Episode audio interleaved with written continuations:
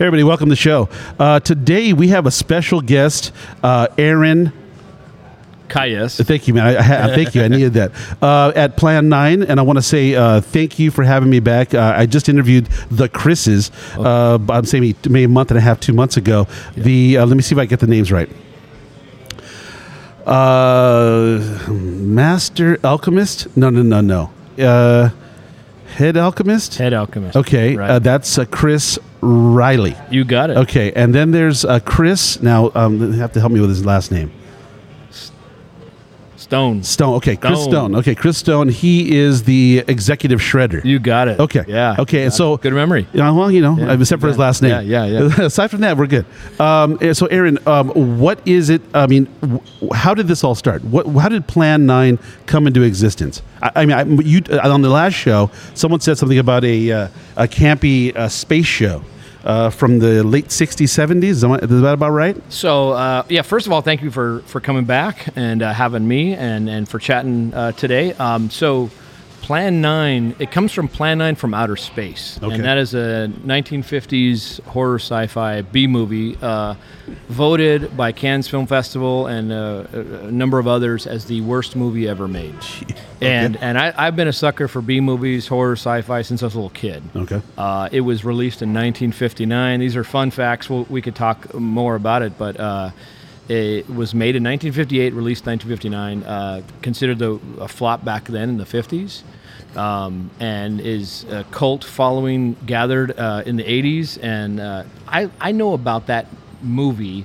Not just because I watched horror sci-fi B movies, but uh, I was a big punk rock uh, kid in the '80s, and uh, really into the Misfits, Black Flag, Bad Brains, all that kind of Ramones? yeah, Ramones, of Okay. course, and uh, and the list can. We could talk music, we could talk food, we could talk beer, we could talk whatever. But uh, we can talk about whatever. This, yeah, this is that- this and- is your and- time, buddy. And and so Plan Nine was the Misfits record label, and I always wondered what the heck's Plan Nine. It sounds familiar. yeah. So I went down to the public library, rented uh, Plan Nine from Outer Space, and watched it with my buddies. And as a teenager, it blew my mind. How stupid, how bad, how uh, the, the, it was the best worst movie I ever have seen. I've seen it probably you know several hundred times now, and. Uh, it, it's worth seeing over a couple of beers and having some friends, and, and you might. It's, I think it's free on YouTube, or you can get it anywhere nowadays. Okay. But uh, you know, we uh, there, there's a lot more history to it that I'm not sure if it was previously talked about. For example, uh, uh, in our in our men's room, on the wall, our wallpaper is the script. Uh, it's a copy of Plan 9 from Outer Space. The connection we have here, if you look up over on the wall right there, that is Gregory Walcott. He came here, signed, autographed. It's a scene from the movie. Now, again, this is not, he's not a big time movie star, but he was then, back then. His son lives in Escondido. okay. So we got to talking during construction. This is probably 2011, 12, something like that.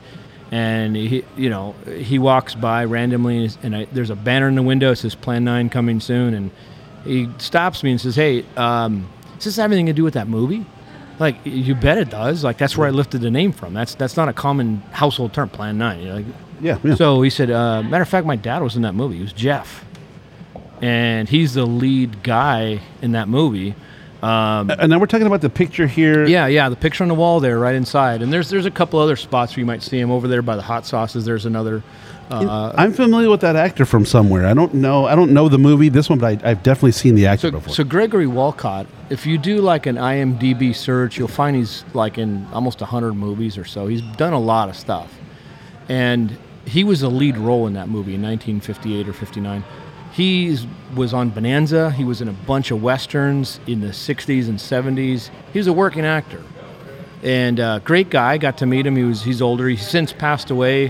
He was here 2014 and signed autographs and, and that kind of thing. And not a whole lot of people knew him except for me. Like that to me is a, a celebrity, right? Because he's one of one of my best worst movies that I dig, and he's the main guy.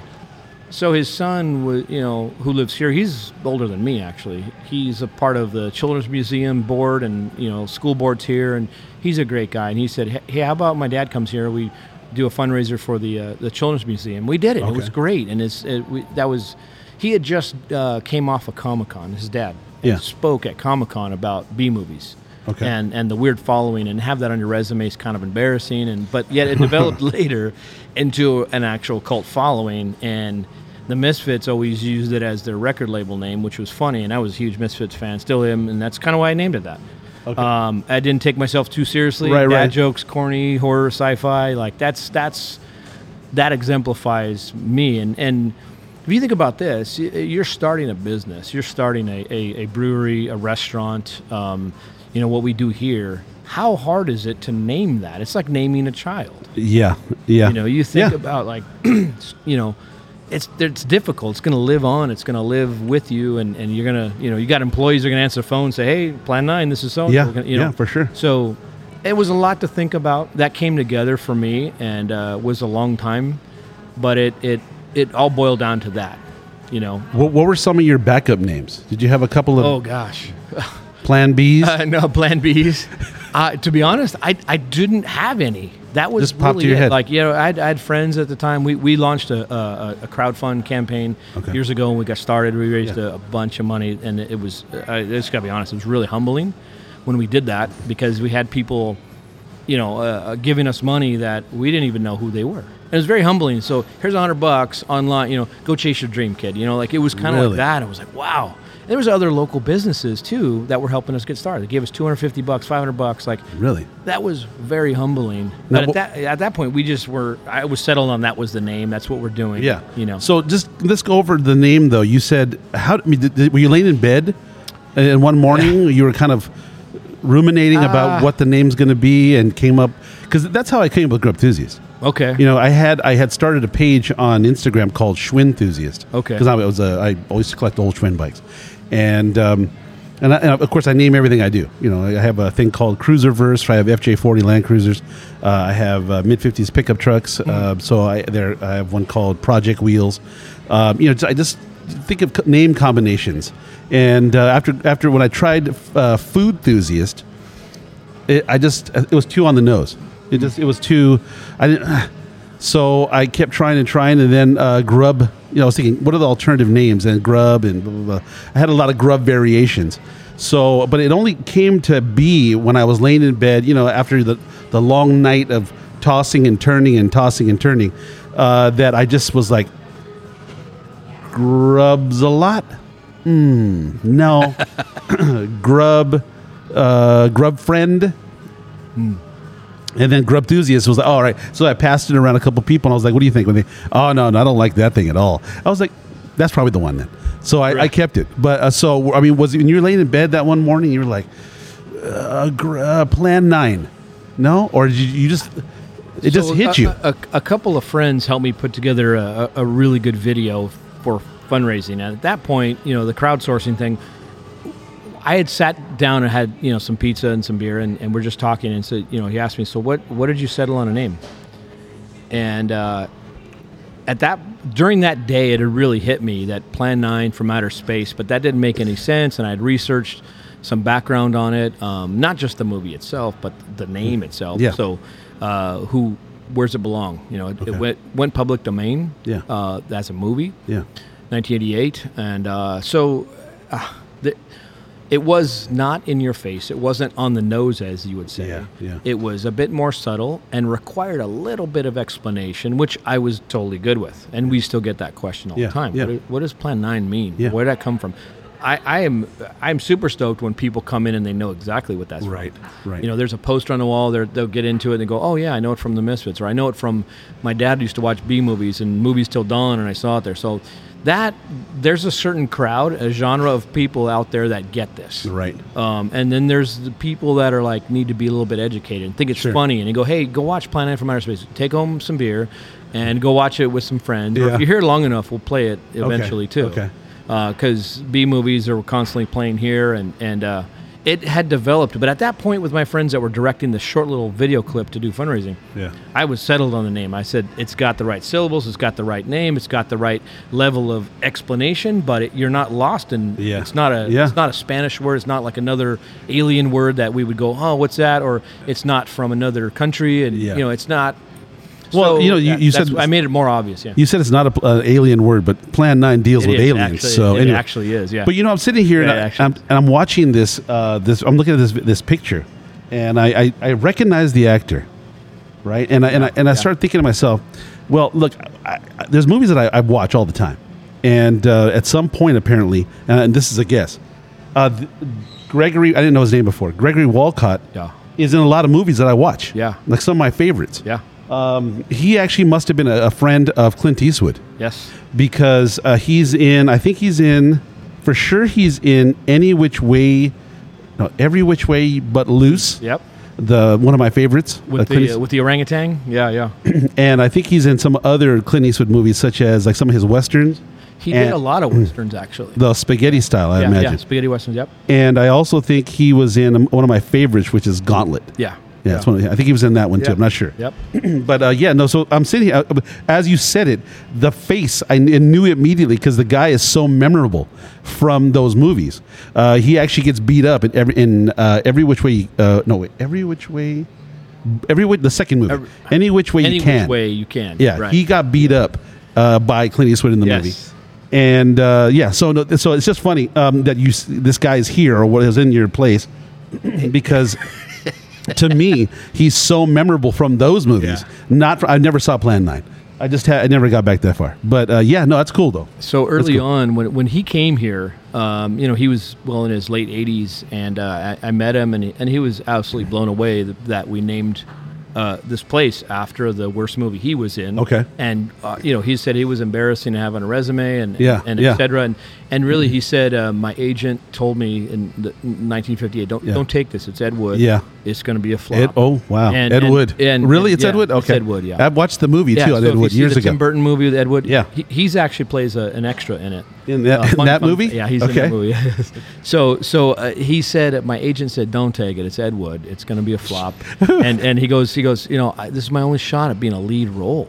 Because on, Yeah, on Eastwood yeah. stuff, and if you look up his movies, he's like kind of a secondary role, Yeah. like a villain, or you know, he's got talking lines. But this movie, he's truly the lead guy. Well, you know, I think the, I think maybe it's al- along the lines of you know, imagine saying that same thing to uh, Steve McQueen. Yeah. For the Blob. Yeah, yeah. Okay. But look what Steve McQueen, Right. you know, and then look at unfortunately Mr. Uh, Mr. What was it? Walcott. Walcott. Yeah, yeah. Uh, yeah, yeah. But you know, what's, what what is funny though, because as you were talking, I said I'm going to look this up. I'm going to I'm going to what IMDb. Yeah. And un- unfortunately for Mr. Walcott, it is the first thing on his Yeah, uh, on his list of movies. So- Yeah, yeah, yeah. It's, uh, it's, Okay. It's, it's not to be known for, but his son comes here, and, and Yeah. and uh, and That's a- that's a cool thing. And that's a stage name, to be honest. If you find out uh, his real name, Yeah. it's actually a cool, strong name that we would say now. His real name is Bernard Maddox. That And is a great name. That's a great name. you changed it to you chose that. Yeah, yeah. So back Oh, in the fifties yeah, in Hollywood, yeah. to get a job, you got to be Gregory something or what. Well- and so it's a fake name. Maybe there was another one. Yeah, it's- You know, maybe the, you know they already we, we already cornered that yeah, market. Sorry, we Yeah, can't. yeah. What, what was it again? Bernard, Maddox. Maddox, yeah, yeah. Wow, So- that sounds made up. Yeah, that sounds made up, but that's his real given name. So, uh, but he was a great guy. You know, he got to have a beer here and and uh, was blown away that, that we named it that. And uh, and his, like I said, his son's a, a regular Yeah. customer. He lives in town here. So, um, and, and Too bad he's not around anymore. Yeah. because you could have had a signing. Know, You know, brought some. We, anyways. we did that day, and it was great, and Yeah. raised a bunch of money for the local. That's cool. Children's museum. That's cool. That's and, cool. Uh, and so, but his son comes here regularly, and he always tells stories. I always ask him, Yeah. "Tell me stories. Give me stories about Yeah. your dad, and give me, you know." And uh, and it's cool. It's his son looks like he's famous, but he's not. He just, he looks like an Does- actor. does he looks have like that him. look? Yeah, he looks Yeah. like him. Yeah. Well, yeah, the guy wasn't ugly. Yeah, no, he no, was- he's a good-looking dude, and, and, and for the '50s, you kind of had to play that role and be that guy, and, and that was your shot at. he, he had to be the, the uh, Gregory Peck. Yeah, the- that's why he named him. Yeah, or named himself that. And uh, but that that was another connection. That so in the men's room, the the wallpaper on the wall is a copy of his dad's script. Cool. It's kind of marked up, and, and to me, that's nostalgic. Not everybody really appreciates that. Yeah.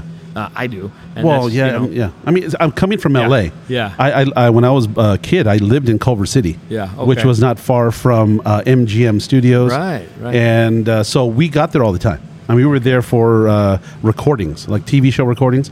Um, you know, like I'm, okay. For example, uh, you ever heard that? My oh, okay. This is apropos. Uh, my favorite Martian. Oh yeah. Okay, yeah. so Yeah, that yeah. was uh, Bill Bixby. Yeah. and it was uh, Ray Walston. Ray were the, the two mains. Yeah. and it was about uh, an alien who comes to you know th- this alien subjects. By the way, it's it's coming around a lot Yeah, lately. yeah, yeah. but um, so he comes to uh, the United States and he meets Bill Bixby, and he needs to stay in you know uh, incognito. So what he does is he um, becomes the uh, Bill Bixby's uncle, or whatever. Yeah. and so right. he tries to exist So, anyways, um, I, I remember as a kid, I, I used to work at all the local stores in town, like Silo. There used to be a Mm-hmm. Silo, which was like Circuit City, uh, and there was another called Adray's. and they sold, you know, fax machines and printers. Oh, and you're whatever. kidding yourself. Yeah, Yeah, well, I you remember know, that. Yeah, I mean, well, I'm, I- I'm old too. Yeah, I get the. the people that Yeah, listen to this show already know. They- They know.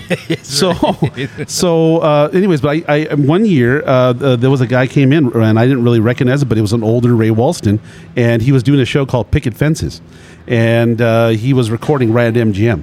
And uh, he invited myself and my then you know fiance uh, over to the show. We were there all like for Oh, wow. a couple months, just sitting in and watching the shows. But uh, I mean, uh, being so close to it, oh, that, that's part of us, Oh, man. It's part of you know L.A. the Yeah. Hollywood scene. We're always looking for, hey, who, oh, who's that? Who is that? Yeah, is that yeah. Bart from the TV show Vegas? Yeah, Oh, that who is that? Yeah. So uh, yeah, no. so Yeah, that's that- uh, so even now when I'm in San here, I always like we're in Sa- in Valley Center, and uh, I heard through the post office that Sandra Bullock lived in Pauma.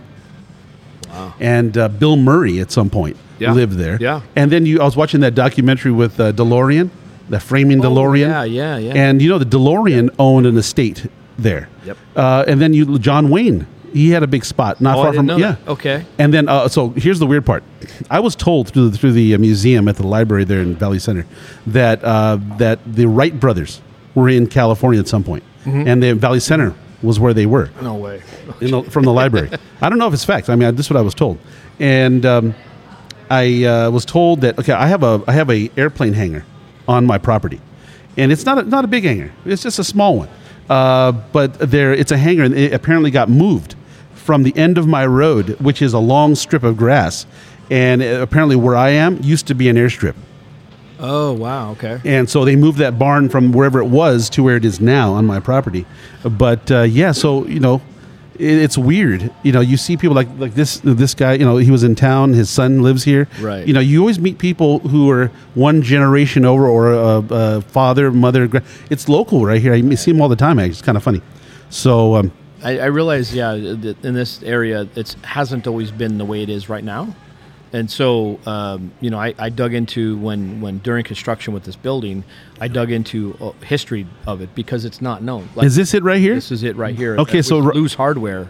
Okay. Uh, turn of the century ish. L E U Hardware. Yes. 1910. So this is where you used to be. I mean, this is where you are now. Yeah, exactly. That's that's sort of looking at the ceiling is the same. Uh, it's that old plaster, and uh, if you look up, it's, Yeah. it's, we painted it since then. Uh, Yeah. This is new drywall that on the wall. but Yeah. It was plaster walls and concrete, um, and that's the storefront of it. What it looked like. Yeah. Uh, we don't know exactly what year. But Right. The, the, the history center here in, in Escondido by the library uh, graciously donated these big photos. There really wasn't a lot of history on this building in particular. Yeah. There was a lot of uh, history on the building next door to us, which was a corner. It was like a mercantile. Right, right. Turn of the century. It was like a general store, that kind of thing. So this building was added later. Uh, a realtor friend told me this goes back to 1890 or so, something like that. It doesn't show its age. My point Sure. I being mean, is everything that changes. yeah, everything changes, and it hasn't always been the way it looks now. Yeah, yeah. So this is a very, very old building. Doesn't Well, show the age. Let me ask you this question: How does it feel to be um, part of the uh, fabric of its new uh, iteration? I mean, you you were. I mean, essentially, you've been here what nine years? You say? Yeah. nine years. Nine years. You were here during a downtime. You started this during a, a kind of a downtime for Escondido because when I came to Escondido uh, in the uh, let's see, thirteen years ago, it was kind of you know the shops were empty. It was it wasn't sketch, but in my imagination, but it was uh, a little quiet. You know, how does it feel to be uh, in the new? Because right now I feel like uh, Escondido is going through a, some sort of renaissance. Uh, they took away the uh, old hospital at the end of the road here, which has changed the aesthetic. Because when I remember coming up from uh, from Center City, and I drive north, the first thing you see is that behemoth Yeah. at the end of the at the end of the road, and it wasn't an attractive place. It was just a you know government building, but or a uh, hospital rather. So how does I mean? Do you feel the energy surging here? I mean, do you feel any part of that or? Yeah, so to, to we started 2012 construction here. It was a gutted building. Mm-hmm, Okay. And at that point, I mean, I, I've lived here longer than that. I, I've been here since 2003 or four or so. It's been Yeah. a while. Okay. So almost 20 years. And Okay. we, um, but we, the funny thing is, we came in I want to say 2008 or 10. We came into this building. It was uh, theatrics. It was an old kind of playhouse theater, and it was weird. It In was here? creepy in this building, yeah. And it was a long, narrow building, uh, which that's kind of what it is 140 feet long by 26 wide. Um, those letters that hang on the cold box that say "Eat" Yeah. were the original uh, hanging letters on the front of the building that said theatrics. So people that have been in Escondido will know that building. I don't know if they can attest how good the theater here was. Apparently, Yeah. it was not that great. But my wife and I came in here one one day to just see what is this place called Theatrics or Theater X. I, we didn't know how to even say it. It was creepy. There was a guy that greeted us, and it was kind of like one of those. Um, you know, uh, yes, master, kind of No. guys that greeted us. I'm like, dude, this is kind of creepy. I, I Yeah. kind of like it, but it kind of makes me feel uncomfortable too. So, uh, you know, and and uh, you know, we took the things out. That that's what the letters are. But back then, there wasn't like you said, there it wasn't sketchy, but there wasn't hardly a whole. There wasn't really a whole lot of play. Like Filippi's was here, Yeah. which is great pizza. It's been here Yeah. since the '60s or '70s. There's a couple of kind of places, but for the most part, it was kind of empty, sleepy downtown, kind of Yeah. not have any real direction or any Yeah. purpose. Yeah.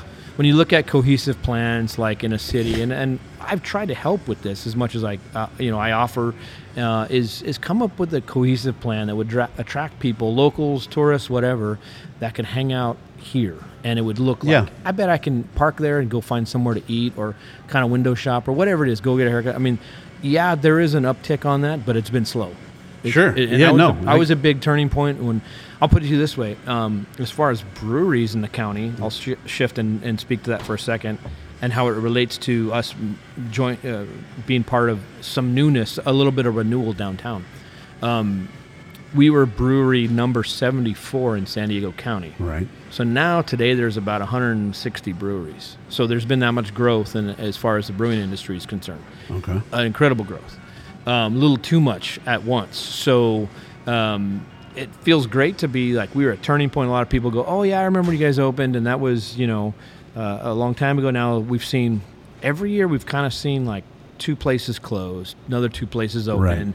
and that's kind of been almost a net zero. There hasn't been a ton of places in the last year, probably since the COVID stuff, and that's a whole nother story. Sure. uh, is there's more people interested in coming downtown Yeah. the city's trying to make some sort of in, in more incentives. We were part of that. That we got you know incentivized to, to, to come in here and improve the Yeah. building. And, and you know it's it's an old building, needed help, needed some you know long term improvements. Yeah. and uh, we really we really gave it a go. I mean, we worked on a shoestring budget and made it work. And a lot of the stuff we owned, I got contractors on both sides of the family. Um, and and a lot of it was DIY. A lot of it was stuff we already had or knew how to do or found on auctions or eBay and Craigslist and you know Sure. restaurant auctions. You know that how that goes. And Yeah. so um, you know we started the the startup really shouldn't have. We should have had probably three times as much to when we started, and and it was it was risky to do that for sure. I wouldn't I would never do that again. Um, it, it was doing construction full time for a year. Yeah. Uh, we it was not a restaurant before. Like I said, it was a theater, um, and it sat empty for about two years.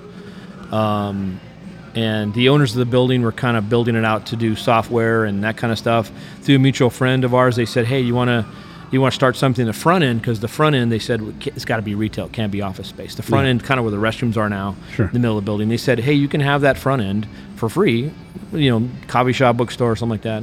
I said, "Ah, you know, that's cool, but if you want people to come, let's do beer." Yeah. And at that time, I w- I had been homebrewing for years, and and was and you know when recessions happen, uh, usually the first thing that goes is the beer budget.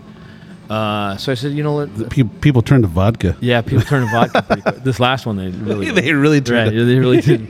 But that was one of the first things to go. So uh, I had friends at homebrewed and, and got into it and, and go, man, that's all you got to do is uh, if you can cook, you can make beer. I mean, just like cooking, you got to know a few things. It's not just blind. You can't just throw stuff together and hope it works.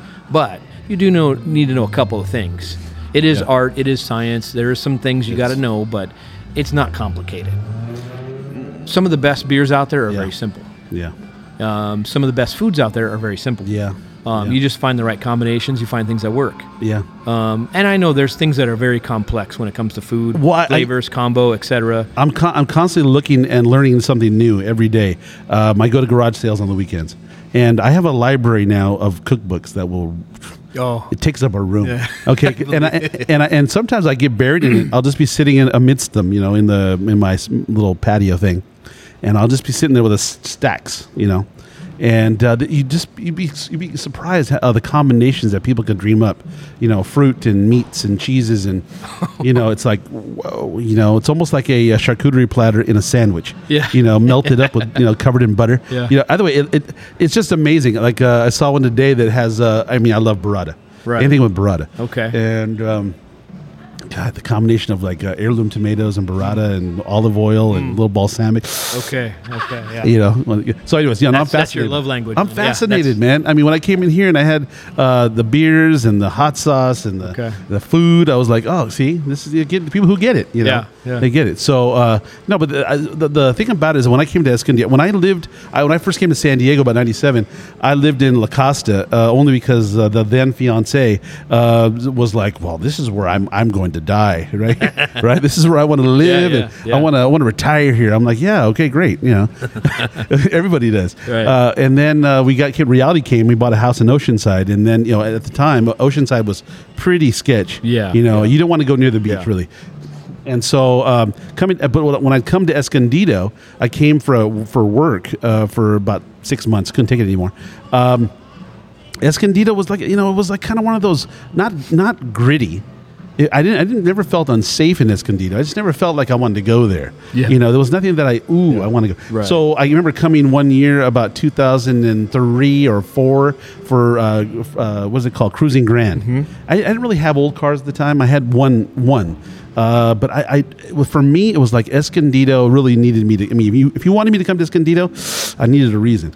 Uh, Mm. And more and more, part of that Renaissance thing that I was discussing was, I have reasons now. Uh, you know, Dell's Barber. Um, you know, it's one Mm. Of my, my, my favorite barbershop. Um, Plan Nine. I used, but I'm telling you right now, I, I discussed it with the boys earlier. Uh, that you guys had this steak that was from years ago. A couple chefs. Yep. It was the um, flat iron steak with the uh, rosemary. No, sorry, lavender and coffee rub. And you know, it, to me at the time, I was like, okay, I'm a foodie, and uh, I, I I felt food starved. I just I couldn't find anything that made any sense 13 years ago or, or even more uh, 16 17 years ago.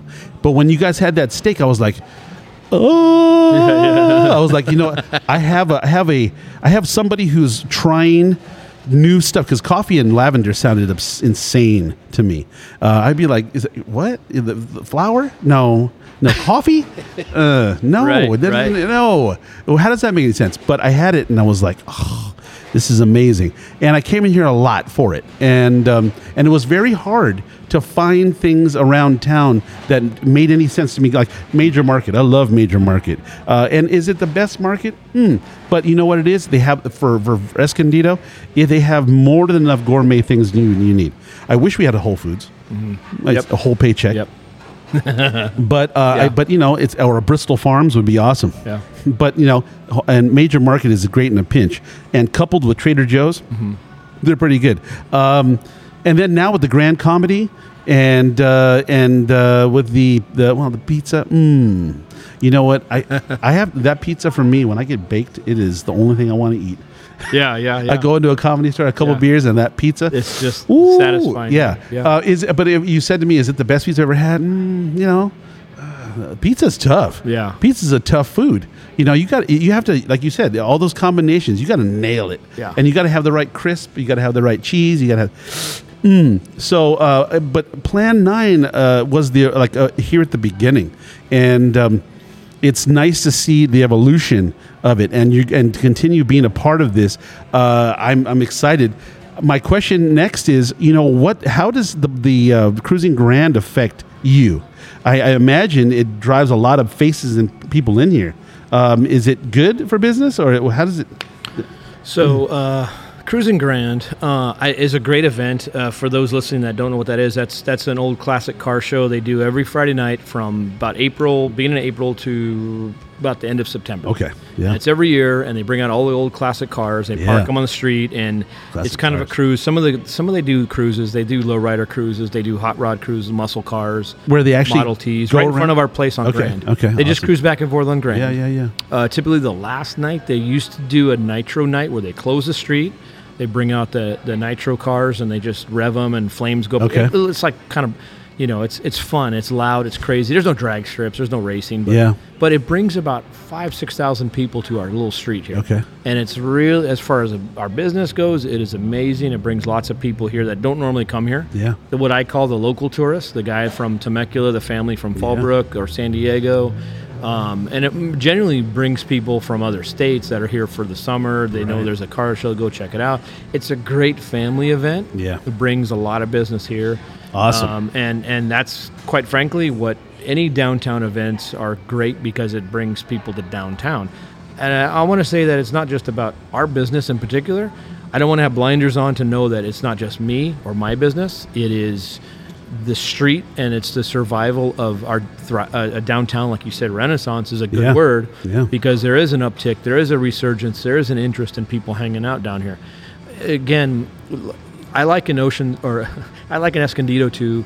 Uh, it's like it's like Oceanside. It's very similar. Yeah. It's kind of like Oceanside's kind of like Escondido by the sea. Yeah. It's very similar in tandem in a lot of ways. Similar population, similar demographic. Granted, the the beach you can't beat it. That that's No. that's the best thing in, Well- for me. But uh, as far as cruising Grand goes, we don't have a whole lot of things that are going to bring people in. They do a street fair. They do a Grand Festival a couple times a year. Um, there's a farmers market that's now on the next block. That used to be right in front of us, and Was that good or bad? uh, it was Having it right here. It was good because it brought people here afterwards. Yeah. The, when the farmers market was over, and you know it's the kind of the same growers. They go around and they sell, you know, fruits, veggies, and some of them are food vendors. So that doesn't necessarily help us. If Right, somebody's right. eating, you know, street tacos, it doesn't help us. Or if they're serving vegan dishes Yeah, down there. it doesn't Mm, always thank help you. us. Thank but you. if it's something cool and unique, I mean, that's honestly the ethic that I, I saw it was was to do our own thing. When it came to not just beer but food too, was I don't want to copy anybody. I want to make our own way. Absolutely. Like the herb de Provence, lavender, coffee crust steak. That was a unique thing. That was a trial and error thing. Yeah. we found some combos that worked. Um, How'd, that- how'd that do, really? Because I brought it up before. How did it actually do? Was, Um, it, was it a seller or was it just me? No, no, it was a really good seller. Okay. Um, and and but it trickled off when um, you know steak or, or beef prices. Yeah. In one night, doubled. Okay. Um, uh, price per pound. And Sure. I'm like, you know, we'd have to to we're giving away money if we keep it at Yeah. this price. So for us to jack up the prices and make it a twenty five dollar dish didn't Ooh, make yeah. sense for here. Yeah. That's not our demographic. That's not Escondido. There and the typical customer is going to, you know, be here for eight to ten bucks, twelve bucks, and maybe a beer, and that's that's casual. That's what Yeah. this is, and. For you to go to a steakhouse and spend 25, 30 bucks, that's okay. that's not okay here, the perception of a brewery restaurant, you know, vibe, and it doesn't make sense. So Maybe a different cut of beef? maybe we started with a Yeah. skirt steak, inside skirt was flat iron. We tried Those are all the priciest cuts. ones. Yeah, and they were pricey. Yeah, and outside at that skirt. time nobody was really doing Yeah. skirt. Yeah. Uh, and then it, it, the trend caught up to us. How about chunks of ribeye? We have done specials with chunks of ribeye. Yeah. Um, we've done special, all kinds of specials. We brought in skirt steak to do like um, beef and noodles, kind of Asian Yeah. dishes as specials. Yeah. But to regularly do it, to have something that's a fresh, great cut, Yeah. and then to not go through it as quick is hard. yeah. Because we end up having to cook it for family meals. I mean, we don't waste stuff. We don't like throwing away food. So I, I, I would I would actually beg you one time just to make it again. Okay. Put it on the menu for a special. Let me come in. I will call you and then bring it in just just for you. I'm no no. I'm gonna I'm gonna announce to the listeners here that it's gonna be on the menu on this day. So speaking Okay, of, speaking of which speaking of which, Your pressure's on now. right? well, speaking of which, I'm just saying, like, you know, because here, here, oddly enough, uh, I went to a place out in, I can't think of the name right now, but it was out in uh, El Cajon. Okay. And uh, they, when I went that day, just coincidentally, because I was in there, I was over there to get some uh, vacuum bags from a special, I don't remember what it was, but I was over at El Cajon. and I'm driving around. I'm asking, where do I go? Where do I go? They go, oh, this place over here is really great. I show up to the place. Right out in front, it's got a smoker, and I, I'm seeing these tomahawk steaks on the on the grill there, and they looked amazing. They they were just you know, you know tomahawks Sure. that big bone and the Yeah. thick cut. So uh, I went inside, but but unbeknownst to me, it was a special they had that day, and I went in there and I had it, and it was just. It was everything you want, man. Oh, really? It was everything you want because the guy uh, had it, and not only did he pan sear it or grill sear it, it was pink throughout. Maybe he reverse seared it. I don't know what the deal was, but then he um, he set it in the smoker after to get a little of that smoke action. Wow. Wow. Okay. Wow. It was Okay. extremely buttery. It was unique and delicious. So I went around after the, I mean, I did the show and I went around telling everybody, oh, you got to go to El Cajon to get this steak thing. And I didn't know it was a special.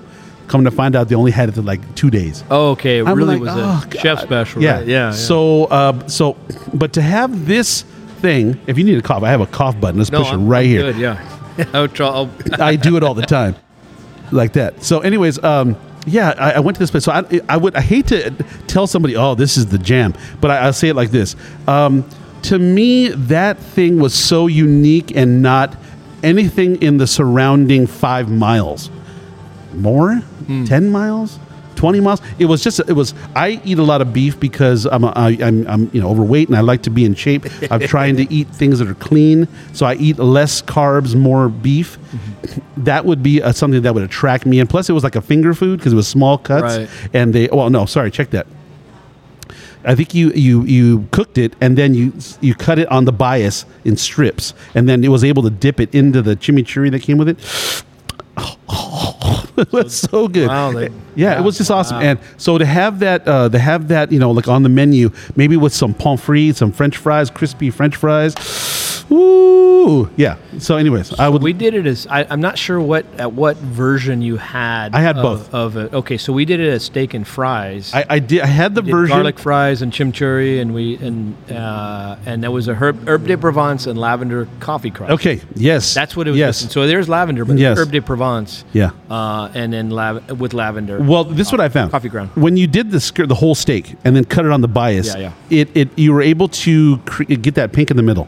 Yeah. When you cut them small and cook them, it's hard to make them pink in the middle. Right. And that pink is what gives you that that the variance in flavor because you get that sear. That's awesome. You get to taste that rub. You get to taste Right. that coffee, that, Right. that that herbs de Provence. You get that the the chimichurri for the dip in, and it was juicy. yeah, it was juicy. And then you would you would pull it it would Yep. pull apart and you could share it like have a plate of it and and and pull a piece off and dip it in that.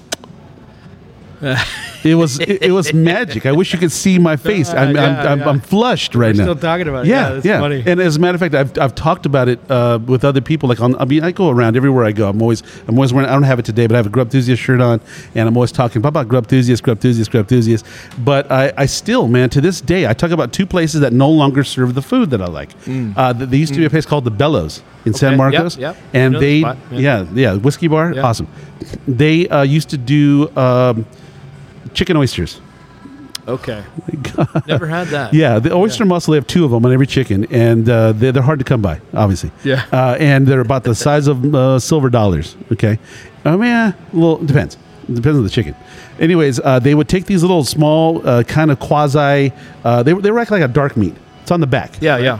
and they're uh, they they they would get a little bowl of them. And they would uh, kind of um, fry slash pan sear them so they were crisp. On the skin was crisp, but the meat was cooked through. So you got a crispy uh, skin, and then they would have this in a, in a kind of an Asian soy-based uh, dipping sauce, a little spice, maybe a little mirin, mirin wine, a little garlic, an onion, an onion, uh, maybe a little bit of um, who knows, mirin, could have been brown sugar. Anyways, it was Fish awesome. sauce or who knows. It was just mouth-watering Okay. delicious, and they stopped because they're hard to come by. Uh, and then so now, but I still to this day, if I walk down the street, I'll say, I've never had a, uh, uh coffee rubbed. Uh, skirt steak or any steak uh, with herbs of Provence or anything else and a chimichurri sauce like that. I and, I can't think of another place that has something remotely close. So uh, in that way, it, it- you were unique in that. I wish I'm not. I'm just saying. Yeah. So, so you know. Thank I- you. I, I, I take that as a compliment, Yeah. but it was also a sign of the times. Yeah, yeah, you where know, food costs. I totally understand. And and if you raise the price, it doesn't work. And as a Yeah. customer was like, yeah, I don't know if I'm comfortable with that. Yeah, so yeah. so another another dish we had early on that was really flavorful, it did well right away, and then it trickled off because. Uh, we had to raise prices because Yeah. of food costs. Um, a lot of people, the average Joe, doesn't know that. So Yeah. especially Yeah. now, so shrimp and grits was a was a, a dish we did. Uh, we did a, a, a poblano pepper stuffed with grits, um, and as well as shrimp, and uh, you know.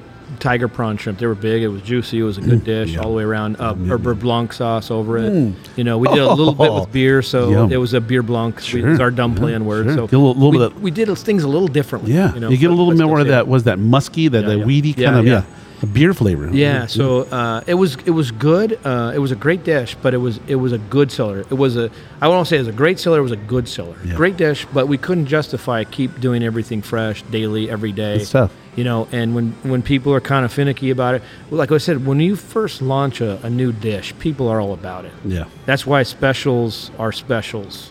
You run through it, the gamut of it, and it runs its course.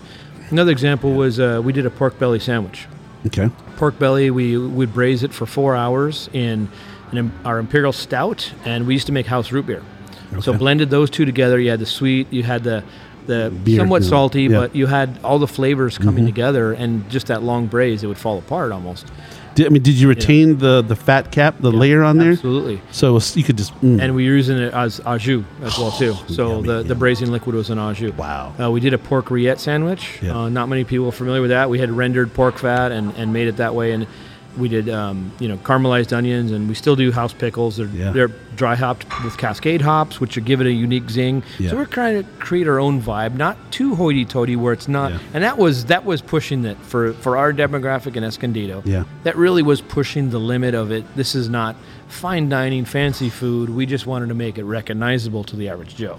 If we had spent more of our time educating the public on, Yeah. well, what's pork rillette Yeah. or confit, Yeah, or, yeah, yeah, yeah. You know, then you're gonna. Uh, it's just like I, I, I'd rather. I know it's good food. I'm just saying the average Joe just wasn't familiar with the terms. Well, it's, just that I mean, uh, how far can you push it? Yeah. How car, how far will the consumer take being quote unquote educated? Yeah, yeah. Because then it becomes like, well, you're trying to condescend to me. you don't right. know. I don't know this, so you now you're making fun of me. Right. So how do you balance that? And that's the that's the magic, I guess, right? That's that's where we started kind of pulling back a little bit and let's Yeah. let's dumb it down a little tiny bit. No no offense, you know, to, no respect, you know, no disrespect to anybody, but it was like let's we culinary terms are culinary terms. Yeah. It's, it's kind of um, you know in-house term. the terms Escoffier. that yeah, exactly, you know, or, or you know that's what I'm saying. So remoulade or, or bechamel, these are things that are on our menu, but not everybody's going to know mother sauces or, or the Yeah, yeah, yeah. French techniques that Sure. go with them. You Yeah.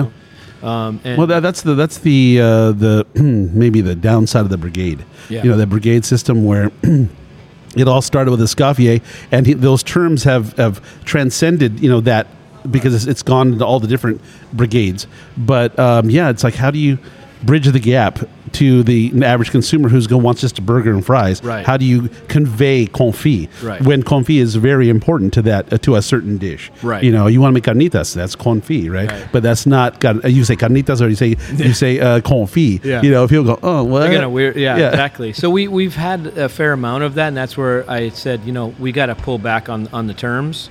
And if people want to get into it, sure, let's talk about it. But it's not going to be the average Joe. We had Yeah. chefs come in and talk, you know, or or, or sous chefs or, or you know people in the industry Yeah. would go, oh, you know what? Like we did poutine, we did frites, Yeah. right, Yeah. and uh, we made our own gravy from scratch, and that was good. to speak to. And we were making our own bacon. We were bringing in por- uh, pork belly, curing it for two weeks, Okay. smoking it for in, in the smoker, and we couldn't keep up with it. We had eight on hand constantly. Yeah. We did the lardon and, and the, Yeah, the ooh, frites, oh, mhm. and it was so good. Yeah. We had other restaurants that wanted to buy it from us. Yeah. It's just no way. There's just no way. We That's a can't even full-time keep ours. job. We Full-time- can't even keep up with ours. Yeah. We did Brussels sprouts with the lardon Yeah, and, oh. and citru- uh, the gremolata, and, and we did the zombie mustard. You've had that, Oh, I yes. think. Yeah. And, and, uh, and I've had a lot of some your of the sauces. stuff we've we've we still have, Yeah.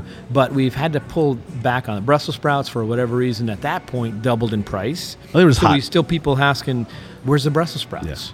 You know, okay, well, you know, here's why we can't do that. And so when we shifted to making our menu a little bit streamlined and cross-utilize everything, Yeah, yeah. right? Because it is still a business at the end of the day. Sure, you can absolutely. Make test kitchen stuff all you want, but in the end, we're going to have a bunch of food waste. Yeah. We want to we want to speak to that. So let's utilize the rule of three. Let's let's use something three different ways. Yeah, don't bring in sweetbreads. Right, you know, yeah, yeah. Bring in that one thing for that one Yeah, dish, and yeah. it never sells. Yeah, yeah. And then we're throwing away. I mean, food it's and we waste delicious. The money. It's delicious. You know what I mean? So, so uh, uh, that that was the tale of some of those those really higher end kind of dishes. And we can bring them in as a special that can justify. it. We did the steak sandwich. We did herb de Provence, Yeah. lavender uh, and, and coffee crust, but we did it as a steak sandwich. Okay. And we added chimichurri as the as the sauce yeah. to the sandwich, and it was fantastic. It ran its course, Yeah. and it was done. Uh, the the pork belly sandwich. That was a trend. I want to say 2013, Oh, yeah. 14, Yeah. right when we were opening. It was hot then. We did bacon, black pepper uh, bread. That was outstanding. Yeah. And uh, it ran its course, and sales began to drop off for us. Okay, then let's move on to something else. Well, you know, I think happens know? is, I mean, there's a the kale, the, what I call the kale phase. Yeah. You know, where like ev- everything's kale chips and Yeah. kale salad and kale, Yeah, yeah, kale, yeah, kale, yeah, kale, kale, and then kale becomes like the the oh okay. We moved on. Right. Okay. Now let's move on to Brussels sprouts with Yeah. uh, a dark port, you Yeah, know, and some yeah. bacon bits. Okay. Yeah. Now that's played its course. Okay. Now let's move on to oh, and I remember back in the day when I was a kid, I used to go to every place and they had uh, potato skins. Yeah. And I Oh, just yeah. I just had I just had potato skins for the first time in twenty I don't five think years. It has those anymore. There's a place Yeah. called Lazy H. Okay. In uh, Valley Center. Okay. On down in Pauma, Yeah.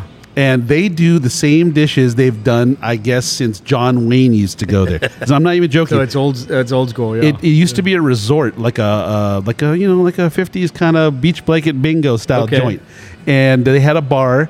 And there's a guy, a great guy by the name of Enrique, who runs the place, and uh, they, they have a tree growing through this uh, makeshift patio that apparently was John Wayne used to lean on this tree, uh, and it's, it's grown through the building. But uh, yeah, it's cool. If you if you want to have like food that you might have had as a kid in a fancy restaurant, or you want to have something that is so tried and true, they do broasted chicken. oh man. Broasted. Wow. Okay. I didn't even know what it was. Yeah. But it's is it is it broiled and roasted? So broasted, or is it fried and I don't know. But it is so it falls off the bone. It is so yum and delicious. Okay. They do. Uh, I think they do a bit like a blue cheese wedge salad, right? Yeah. They do. Uh, I mean, they do like I don't know. Uh, uh, short rib sandwich. I mean, they do. They just a lot of old school stuff, and it's and they do like you know the they do a great Bloody Mary. Okay. Fantastic Bloody Mary. But if you want to go and turn the clock back, Yeah, yeah. 30, 40 years, okay, you go to Lazy H. But I'll tell you right now, it's not played. It is just they've done it so long. Everything they do is just delicious. So they don't really update their menu. No. Like that's No. you know I've seen if I see a Monte Cristo. Yeah, you know, yeah, on a on a, yeah, on, on a yeah, menu, then I'm go. You guys haven't updated since the 70s or 60s, and It, you know what though? Know. Here's the weird part. There is that balance again because I've gone to places like in Santa Monica, in LA, Montana, or or uh, Santa Monica Boulevard, and there's a lot of places that they um, they bring back that old stuff and they re- they almost represent it as new, and they don't call it they don't call it a Monte Cristo, right? They just call it something else, and you're and you know it's a Monte Cristo. It's very Yeah, much yeah. like a Monte Cristo, but they don't call it that. And and then now it's presentable to the new public, and they're like, "Oh, have you had this sandwich? Ooh, yeah." You go, "Yeah, it's a Monte Cristo. Yeah, it's been around for mm, I don't know, 200 years." Yeah. you know, and they go, "Oh, oh, but you know, no." So. I think something, everything. There's nothing new under the sun. Apparently, Absolutely. I've been told. Yeah. So um, I, I'd say bring back the old ones. Yeah. Just do it. do Yeah, it yeah. in your own way. I, I mean, you know, why not? But bring uh, bring back the McRib, right? uh, yeah. well, well, you know what? I, I don't even. Do you know that's meat? I don't even no, know. That's, it's it's suspect. It's what we used to call chiggy, which was chicken, pork, turkey, all mashed into a particle board, which we called chiggy. well, you can which call it. kinda- yeah. You can call it L and A if you want to get really real about it. Uh, but yeah, no, that's um, mm, yeah, no. I don't- Yeah, so I, I like the idea of presenting something as a nostalgic dish Yeah. of yesteryear. Yeah. You know, an old school dish. Uh, you know, something you know, hollandaise sauce. Like, a, like my my kids' generation don't know what that is. They don't No. know what Monte Cristo is, or and I had that stuff as a kid. Oh, this is like old school, heavy, gnarly breakfast. beautiful. You know, where, you where I right- just fall asleep by eleven o'clock. Oh, know? if it doesn't break, if it doesn't break, I, I spent Yeah. like six weeks Yeah. in school doing that, making uh, every morning making breakfast. well, I, yeah. a good hollandaise when it doesn't break. yeah, it doesn't break. A little squeeze of lemon, a little bit of what is it? They used to use uh, like paprika. To, Paprika and, and, and lemon. yeah. Oh. Those are good. Those are good ones. But like you know, like biscuits and gravy is a is a forgotten thing too. Like you talk about breakfast foods. I mean, I, I can't eat breakfast and gravy gravy anymore. As a as a kid, I was about nine years old. We did a family trip up to Big Bear, windy road, Yeah. the whole thing. Yeah. But for breakfast, we went out to a big old breakfast at some greasy spoon diner Yeah. and had biscuits and gravy, and I scarfed it as a nine Yeah, year yeah, old. yeah. And that windy road, trying to look down, uh, I got so car sick. Did you? And that biscuits and gravy ended up all over the floor. My grandma's uh, Bonneville, Yeah. right? And Yeah, yeah. It was a, it was a lime green Bonneville in the, in the back of it, and uh, and and I was miserable. Just the, the that gravy, that white peppered gravy and sausage gravy. I can't do that. I can't. You can't do it anymore? It's even I, I got to the point where I could talk about it now. Yeah, but you But I couldn't. couldn't even think about it. Okay, well, there, there, I have. uh, there- don't get off topic here, but I, there was a time I, I came to see my grandmother in Chula Vista from LA, and we went to Hadley's, Okay. and uh, we stopped at Hadley's, and I got the pound bag of red cherry balls, Oh. and I ate them all the Yeah. way to Culver City Oh. in traffic, Oh. And I ate the whole bag, and I was sick. I was literally blue for a couple of days. They were rubbing me down with oh. alcohol. they Oh, thought I was going to die. Oh. See, I like that because I, didn't overdose on them. I didn't get, But you know, can't eat 'em. drunk on You can't yeah. them. Yeah, no, I can't. I can't Because of that one experience. Yeah, yeah. It kind of ruined me. I mean, there's there's certain things where people will get ruined for something. Yeah.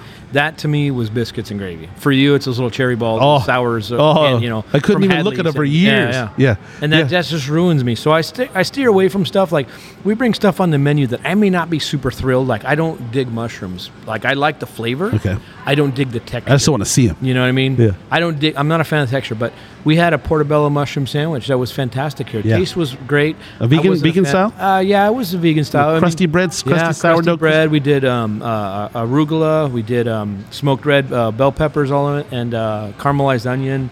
Um, I forgot the sauce, but it, but that was a while ago. That's what I'm saying. Like they run their course. Yeah. And then let's move on to something else. Thankfully, uh, Chris has been our executive shredder for quite Yes. a while. We've had a couple of guys in the past, um, and Chris Riley, actually, our brewer, was one of those guys. Okay. Thankfully, I've worked really hard at, at our business, our culture, to not be one of that. I, I've worked for chefs. I've, I've been in kitchens where it's this is my child. You can't take this off the Yeah. menu. This is what this is my great grandmother's recipe. How dare you? They're they're Yeah. they're offended. Thankfully, we've had guys that are they'll hold it loosely, even if their feelings are a little hurt. Go look. Here's kind of why. Let's go with it and try it. We're going to take this thing that's not selling and is costing us, you know, uh, 30, 40, 50 bucks a day just to have on the menu. Um, let's let's take that off the menu and let's try something else. Let's just streamline it. Thankfully, you know, with the guys we have now are really good about not hu- hanging on to those things and not being that's my baby. You know, Yeah. you know, they're, there's they hold things loosely. Yeah. And as, as, as a business owner, I got to look at it and go, yeah, I don't care what it is. Let's let's let's bring it. You know, and it not necessarily had to be something that I particularly like. I don't dig mushrooms, but we have some with mushrooms on it. Okay, cool. Yeah. You know, Well, you know that was part of the whole movie, uh, Chef. Yeah. You watch that movie, yeah, Chef? yeah. That that scene between Dustin Hoffman and uh, Jon Favreau. Yeah, yeah. When they're talking about um, what are they going to serve tonight? Yeah. He's well, I wouldn't redo the whole menu because that guy's because the reviewer's Right. coming, and um, he's like, no. We're, the, we're, the, we're doing the best we've ever done in this neighborhood. We're the best in the neighborhood. Uh, and he goes, Well, you, you got to stay with the classics. You know what? He says, If you went to a Stones concert and they didn't play Satisfaction, that's right. how would you feel? and he goes, I'd burn the place to the Yeah, ground. yeah. So yeah, no, but uh, look, I'm going to say this to you. Uh, I don't know. I, I don't. I'm look. I, I, maybe I, maybe I'm an uh, odd man out. but I, I truly, truly, truly this day, even there's a lot of selection in Escondido. I truly think that that plays that stake stake in some iteration. Uh, it, it, it is strong enough that that idea of it, the flavors, the hmm. textures, the uniqueness of it. I don't see any place anywhere near us that has a, has an answer for it. Hmm. So, you know, that's my wish. I'm, No, I'm putting that- a wish. I'm putting a that's wish. good. That's good feedback. To be I- honest, just- I, we've had we've heard that for for a number of years from not a lot of people, but there was to a point where they wanted to bring back old dishes that were people were frustrated. Like we had a steak. I'll give you an example that was the same cut. Yeah. And we did a tangerine maple glaze. Okay. And we did a, a, a griddled romaine Caesar Yeah. uh, kind of salad with it. Yeah. Um, you know, seasoned. We did um, poblano uh, croutons. Which was cool, or chipotle croutons, excuse me. So we did a poblano Caesar dressing, Yeah. which had a little bit of zing to it, but not spice? Yeah. You know, it wasn't over the top. Yeah. It wasn't hot sauce. Yeah, yeah. And it was such a flavorful dish. I dug it, but it wasn't moving. So as a business, you got to go. "Hmm, Yeah. that's Yeah, not moving. di- I can't. I can't go down with this. can't you know. justify it, yeah. This is going to close our business if we don't Yeah. move on. Uh, know- but but that's not the same thing with that that that steak you're talking about. That's open for discussion. Uh, well, I would just and I appreciate the, you bringing that up a, a lot. when know. I go to places, I, I go around and I say, "Well, how is what are they doing here that isn't being done somewhere else. You know, like Right. everybody serves a sandwich. Right. Everybody serves a salad. Right. It's all they're all part of the requisite elements of the menu. Right. You let me know. When Right. No, no. Uh, and uh, and it's all parts. Like you need to do a dessert. You need to have a you need to have a coffee you need- for the for the menu. But you know what? I'm, I, and I go around places and I go, well, wait. Let me. Where, where else can I get something even remotely close? See, where can I get a pastrami sandwich? Speaking of which, that is harder than you think. Yes, it a is. good Yes, proper. See, I, I grew up in a Jewish neighborhood, Culver City, not far from MGM, and I grew up in the Studio Village. And the Studio Village, we um, my neighbor, uh, one block over, uh, bordered the uh, Studio Drive-In. It was a drive-in theater, and their house, uh, all the houses along the fence of the uh, drive-in theater had one of those boxes in their backyard. So you could go over to this person's house and watch the movies at the drive-in from their backyard. So, um, what, what I'm how did I get on that? You're talking about pastrami. Okay, Pastrami was hard to- yeah. I grew up in a Jewish neighborhood, and right across the street was a place called Roll and Rye, and uh, they did. uh, no, I mean, you know, the standard Jewish style, uh, plain Jane, beautiful soft rye, uh, an incredible amount of beautifully roasted pastrami, and dark mustard, and and big plank fries for the dipping. I believe that to this day, I mean, I have a hard time finding it anywhere in San Diego. Um, there's a couple places that have some pastrami sandwiches, but is that are they like what I'm talking about? No. There's a place down in uh, in um, in uh, down in Kearny Mesa, Clairemont Mesa, that has a close. But see, I also I also went on a tour once uh, in the mid '90s. I went to New York and I hit every Oh, the Ju- the delis, yeah. Carnegie. I hit them all, and I, and, and they'd have these sandwiches that were like eight inches tall, Oh, a man. stacked pastrami, and they had that good potato salad Yeah. and the plank fries with a big kit, like a spoon for the yeah, ketchup. Yeah, yeah, Mm. exactly. That's you know that's the stuff I miss. I miss simplicity. As a matter of fact, there's a place called Joe Joe's.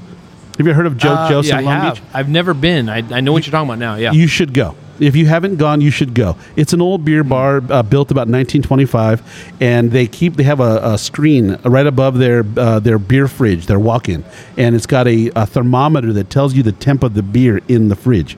it's very informative. Um, but they had something simple. The simple they call it a special, and it literally is nothing more than soft rye bread slice. They take a, a, a hot dog. They've been same hot dog forever. They split it down the middle. They take a, a beautiful little thin wedge of dill pickle right down in that sliced open hot dog, and then they take uh, they take a uh, piece of very soft, uh, very, almost not even medium uh, jack cheese and they lay it over the bread that's warm now by the hot dog. It kind of melts it a little bit, and then you, you get to the mustard, a dark, grainy you're, mustard. you're getting me hungry. Dude, I- dude, yeah. that see those. that, uh, it's been it's a long drive, They've too. been doing it Yeah. for a hundred years, the same way. They even sell, I think, knockwurst. They sell.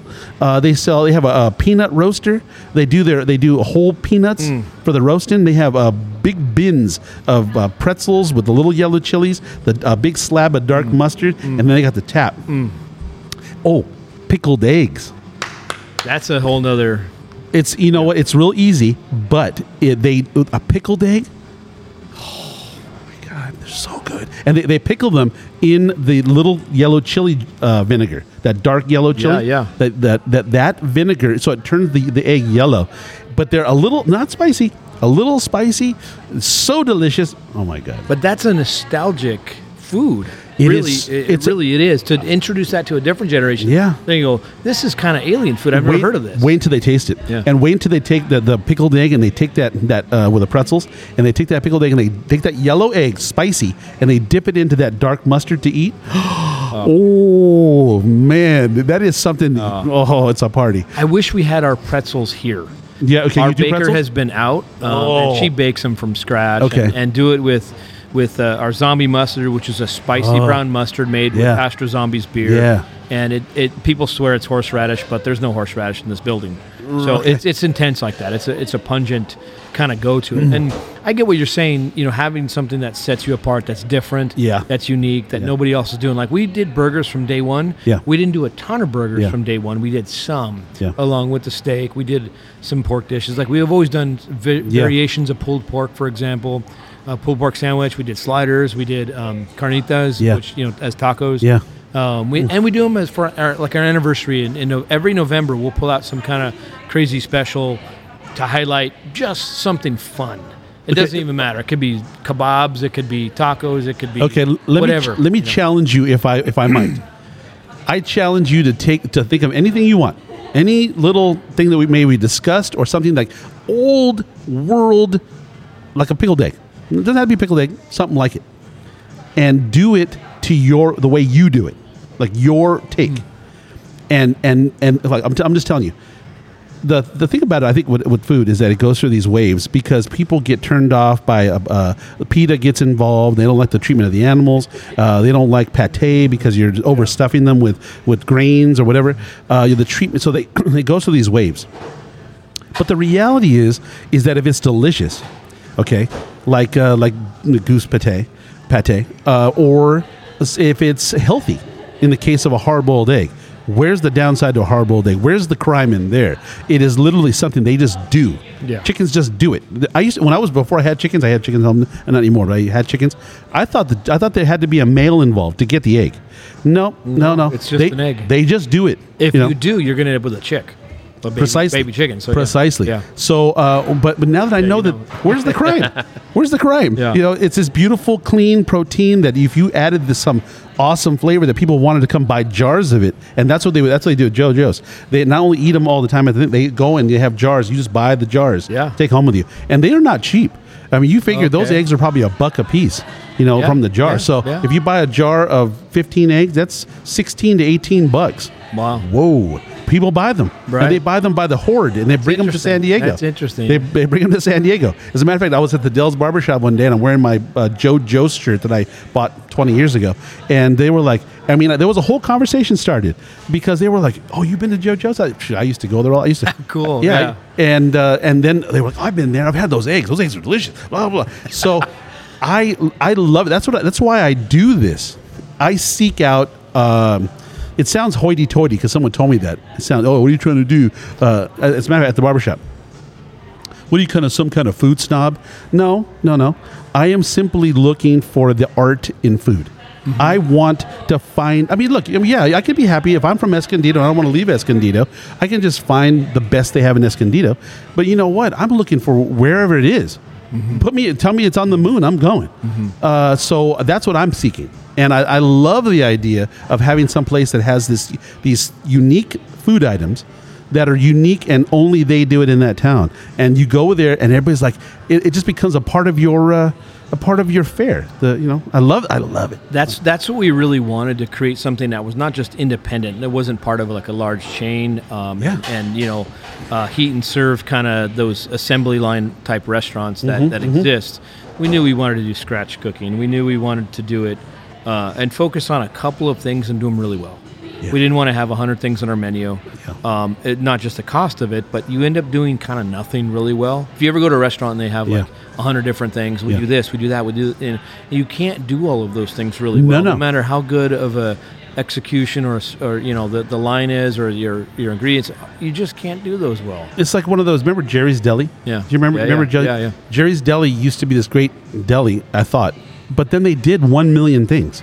Like their menu or uh, Buca di Beppo. Oh, yeah, that was another yeah, one. yeah, yeah. It had a tri-page fold-out jammy, and, and the whole thing was just chock full. And I go, okay, let's just say you could manage all of that. Let's say you have a hundred people in the back Uh, where does the sense in it? You can't. I mean, the the, the expense of all those people, your team, Yeah. to, to maintain it and keep it fresh, and not and not being not going to the walk-in and someone says, well, there's this you know, this uh, you know jam that has to come, and they go in the walk-in, they see it. Oh well, this was made two weeks ago. Well, I guess we have to use it, right? So there, it, it- yeah, making small batch. Uh, incredibly good ingredients. Uh, so, your take on those visions, I love that, man. I love, uh, uh, and I, I don't love it, but I, I, I like it when we run out of something because that tells me, for one, it's sell it's sold out. Yeah. I understand from a, a, a, a di- uh, the other side, the back of house side. Hey, we didn't prep enough. We didn't know. Yeah. But the other thing is that it's fresh. Absolutely. and and we're not sitting on products Yeah. for, for weeks on end and, and we want to serve the best stuff Obviously, I'm not trying to get rid of stuff because oh, we have it sitting around. and It's been Uh, you, just- you have the Tuesday special. yeah, You yeah. the, the the sink chowder, what we used to Yeah. call right. Yeah, just Yeah. the stuff that the, the kitchen sink. yeah, yeah, exactly. Yeah. So we, we don't do that, and I, I've worked in restaurants that have that have fudged that and tried to. Yeah. I've worked at really good restaurants that do it right. So I've taken those some of those ideas operationally Yeah. and go, huh? I bet that's something unique and different that works somewhere else. That it can't just be the the pickled egg thing. Like we make our own pickles, and I got the idea. Let's add Cascade hops to the pickles. Okay. That's a unique thing. Like it's actually not that complicated to make pickles. No, But- I've done it myself. Yeah. But I don't many know many places that do it. Yeah. I make I know there's some places that make their own ranch dressing. That's not a big deal. We make our own ketchup. We make all of our own sauces from scratch. That that's a thing that that is unique. Not to toot my own horn, but I don't know a brewery restaurant that makes their own hot sauces, that makes their own scratch stuff from um, you know a menu roast, standpoint roast their own coffees. and roast their own coffee, brews their own beer. We, you know that kind of stuff doesn't really exist. Yeah. uh, I've I've taken it from different places where they do stuff like that, where it's similar. Um, I, I tell you, I used to work in a, a, an Italian restaurant in Claremont, uh, Claremont Colleges, not Clairemont Mesa. Okay. but I- I North was Claremont say, I was College, say, right? The Godfather. Yeah, yeah, no, no, I wasn't there. But this was an Italian place. It was my first job, and, and, and I was a young kid, and, and a friend of mine got me a job, and, and they were mean, angry guys, but man, they knew what they were doing. Um, you know, true story. The chef I worked for had a temper, so he'd throw stuff and cuss you out if you weren't doing your job right, and uh, even as doing prep cook, and and so they had one steak, and and that's all they did was that one steak as far as beef, you know, goes, and. was somebody asked- awesome. yeah, and it was great on its own. It was great. We had a shift meal. We'd, we'd get it once a week, and that was it. Otherwise, he'd get pissed that you were kind of you know eating his product. But he said uh, we found out from a server somebody asked for steak sauce, and it was one of those kind of places that you Like an better not- A1? A1 jammy? and we didn't have any A1. They don't have any steak sauce You shouldn't. right? So we did, if you cook it right, you know, right? So Yeah. so it was like giving him the middle finger. Yeah. He was offended. He, Yeah. he he went out there and found out, hey, which table asked for the steak Yeah. sauce? True story. He gets out there and, and, and slides it off the table, stomps on it. And we go, hey, there's gonna be a fight. Let's go. Let's go watch. You Yeah, know, like me and yeah, my buddy are going. yeah, yeah. Let's let's watch. And, go- and we didn't hear all the words. And he storms back and we go, okay, go back to work. Back to work. Look busy. Yeah, yeah, yeah, yeah. Right. But the guy stepped on. He slipped it off the plate and stepped on the guy's steak and left it there on the floor for oh asking for steak sauce. Yeah. I'm like, dude, you can't do that. That's This is- extreme. this is 2022. you can't do that. This was probably middle 80s. You know, Wow. where, where Yeah. you know you didn't have a phone camera out to get you know video that, and I- I- it was, I- it was pretty gnarly. I kind of get it. I mean, his ego was offended. I mean, you stepped on his ego, so he was. I kind of get it. I, I can understand both sides. Like, yeah, this was. It's just Yeah. trying to say, hey, you didn't season this right. It is not cooked to perfection. Well, you know, I, Right? I, I think that a lot a lot of steaks have changed lately because everyone's into them now. You know, they're all Yeah, yeah. And you, you got those meter thermometers. You really get and you could do a, a reverse sear and have it come out pink Totally. edge to edge. So I think people have become more of a steak connoisseur. I don't know if it's if it's in the last ten years or twenty, but um, yeah, I mean, I think back in the '80s or '70s, you know, even watching the Three's Company, you know, he was a you know he worked at a little the what's it called the, uh, The Regal, Beagle, the yeah. Regal Beagle. Well, you talk about dating ourselves. Yeah, It's all right. No, no, Yeah, yeah. it's all right. I'm good with it. I, Yeah. I know who I am. Yeah. Uh, anyway. Yeah. So, anyways, but those steaks. I mean, it wasn't. That was a. That was a rarity. That was. I have a good steak, you know, and uh, I think I think I've learned how to cook them more. Oh, yeah. And uh, yeah. Oh, I, I like a reverse sear on a on a steak. Well, don't Oh. you think though? Like, I mean, the, the the the food shows, the Food Network, and all of that has has elevated the public's understanding of what good food is. And not think- only and how to execute it, and how to taste it, how to look for. it. I think to the initiated, I think, Process technique. I think to the initiated, if you're seeking knowledge, you're going to find out. I think a lot of people are still maybe a little in the dark uh, about you know, like if they're eating. I mean, if your normal uh, palate is McDonald's or Burger King or whatever. Come on, I mean that's. I mean, how much do you really know? Look, I'll I'll give you a perfect example. I was at a, a, a restaurant in my town, and, and again, this is my foolishness. I went to a, a, I had a massage. The lady that works right next door, she says, "Oh, you got to try this place. It's the only place in town." And she says, "You got to try it because I said I'm, I swear off them. I, I don't do them." And she was like, "No, no, you got to try them. They're good. They've they've- they've got something. They've changed. All right." So I went in there, and uh, I'm, I'm, the young waitress comes up. She's about 18, 19. And I said to her, I said, uh, "Yeah. Well, so what's uh, what do we get?" She goes, "Let me, let me tell you something. This is some of the best pizza I've ever had." Okay, wow. I said, "But uh, you know, you're young." I said, "Where have you eaten though pizza?" You know, where? And so she goes, She leaned over and she says, oh, you know, in all fairness, um, I don't really eat pizza. I said, Yeah. come on, Yeah. come on. I mean, we our conversation Right. is done. Right, You it's know what I mean? yeah. So uh, even now, when I meet people and they start asking, well, I get people all the time asking me, where do, where's the best place to eat in San Diego? Wow, you want me to answer that question? How could I? Well, I don't know. I don't know what you like. It's I not- don't. yeah, I don't know where you what your background is. What is your knowledge of food? Maybe you're a chef. you know what I mean? So uh, I don't know. So I, I it's tough. I always ask. I do the interview of everybody. So what is your what is your favorite dish? What's your favorite cuisine? And they go, well, I like. Uh, okay. It's We can- it's not a fair question. Like if somebody goes, "Hey, what's the favorite place to go to? What's your favorite beer? What's your favorite Yeah, that's whatever tough. dish?" And go, hey, it depends on what you what I'm feeling. And what day is it? Right. You know? What day is it? What what am I feeling? What am Yeah. I in the mood for? Yeah. What did you know? What what have I had over and over that I, I need to take a break from? I'm tired. You know, you go a whole week and you have pizza and pasta all the time or whatever, and you go, man, I just need a break from all the bread and carbs. and- Absolutely. And, you know, you just need. Or uh, you know, so uh, if somebody goes, "What's your, what's your favorite place for sushi? What's your pa- Yeah. favorite place for sashimi specifically, or whatever?" I'm just saying, make it a specific question. Well, let me ask you a question. you know. you I mean, aside from Plan Nine, because we know Plan Nine is your favorite brewery, assume- and assume uh, that, yeah, yeah. we know that. Um, yeah, they, they're all right. yeah. Plan Nine, right. uh, located at 155 East Grand Avenue, uh, Escondido, you- California. It is a must if you love beer or hot sauce or burgers. You got to stop in. But um, aside from that, what is your favorite cuisine outside of, of Plan Nine? Hmm. If you had to, if you had to choose, okay, last meal. What's your last meal? oh boy. That's a tough one. I know. Well, my last meal Yeah. Was stir fry at at home. No, um, a better question. What, Outside. what is your last meal? Last oh, my last meal. Yeah. Gotcha. I'm going to say stir fry. Okay. I'm going to say uh, um, fried rice. I'm a sucker for fried rice. Okay. Where do you go Um, for that? Where, Uh, there's a number of places. I like to make it at home for one. Yeah, I, I, yeah, I can't sure. beat that because you have total control, Control, over everything, and, and you do what you do.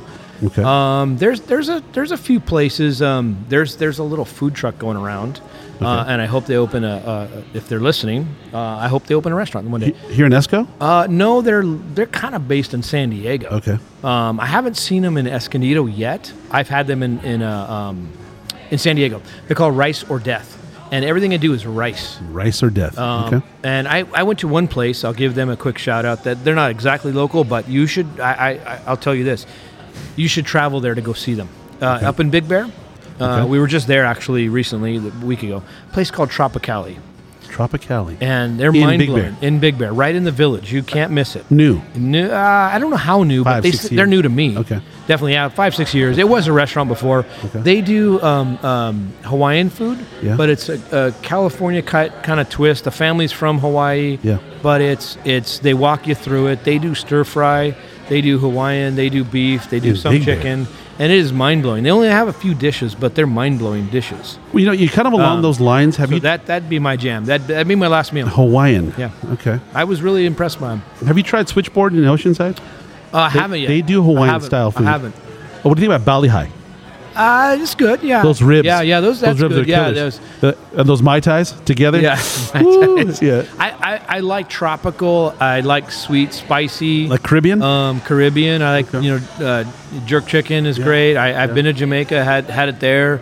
Um, I've had it here. There's there's you know it's it's someone's take on it. You Yeah, know, yeah. you go. I'm gonna make a Hawaiian dish. Well, it's someone's take. You, you can't just throw pineapple in and go. It's Hawaiian now. Yeah. You know, you you've got to think through some of that uh, initially. So it's hard to do, and that's kind of quite frankly why we don't try to do other cultures. If- Yeah. If if, we do something like if we do an Asian dish special like beef and noodles, Yeah. we're gonna say it's our. I'm gonna be really clear. This is not necessarily. We're not pretending to be authentic. Right. We're doing our own thing, our own jam, and it is. Uh, This is our what we own. do. Yeah, I, I, I want it to be its own thing. Yeah. So that's okay. I, I get that. You know, like um, we we've had to do. I'll I'll tell. I'll I'll speak to this. We used to do burgers, and we did what what what I used to call burger time special. And I'd ask a line cook, "Hey, it's your week. You make whatever you want. Put it on a burger. I don't care what it is, right? And within reason. Okay." And we would try to make things interesting, special, fun. and it gives them a, a, a moment in the sun, Yeah. if you will. And that was how that developed. So we were doing more burgers because of that kind of thing. Sure. Burgers traveled well during pandemic. We did lots of takeout. We still do a fair amount of takeout. Okay. We actually did delivery too. Okay. So that's kind of what that was born out of. Steak didn't travel well. In fact, it didn't travel at all. Yeah, it's it, you know it gets it gets all that heat gets trapped in there. it steams Um, yeah. it. So it burgers travel well, fries travel well, salad Yeah. travels well. Um, that any sandwiches we do cheesesteaks pretty well. Sure. Those travel great. Yeah. Um, to me, that that's kind of what we had to adapt in the last several years. So we had to really take a hard look at what are we all about? What are we doing here? You kind of have those existential moments like, what are we really doing here? Sure. and and I didn't want to take from what other people are trying to do. I Never. didn't want to go, hey, th- these guys do that this way, so let's do it. You know, Yeah. I, we have been, uh, uh, uh, you know, ripped off many times. Yeah. People go, hey, you guys got Brussels sprouts. Next place down the road's got Brussels sprouts. Now that's like that. I haven't seen the steak yet, but I've seen our other dishes, and I've seen variations of the burgers we've done Yeah. in other places. Which, Sure.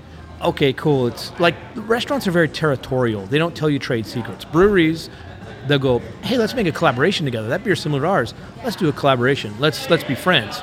Restaurants are like, this is my thing, and if somebody takes it, I'm going to go have words with that other place that just took my thing.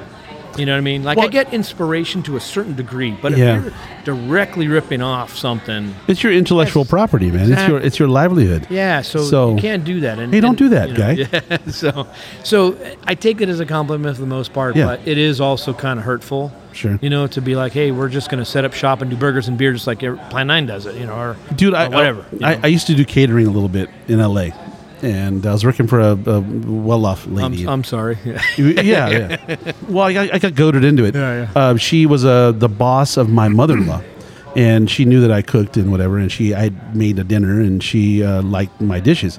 So I went over to the, she, I, a couple times. She had me there, and she was paying me a lot of money, and so I, I went over there and did the catering.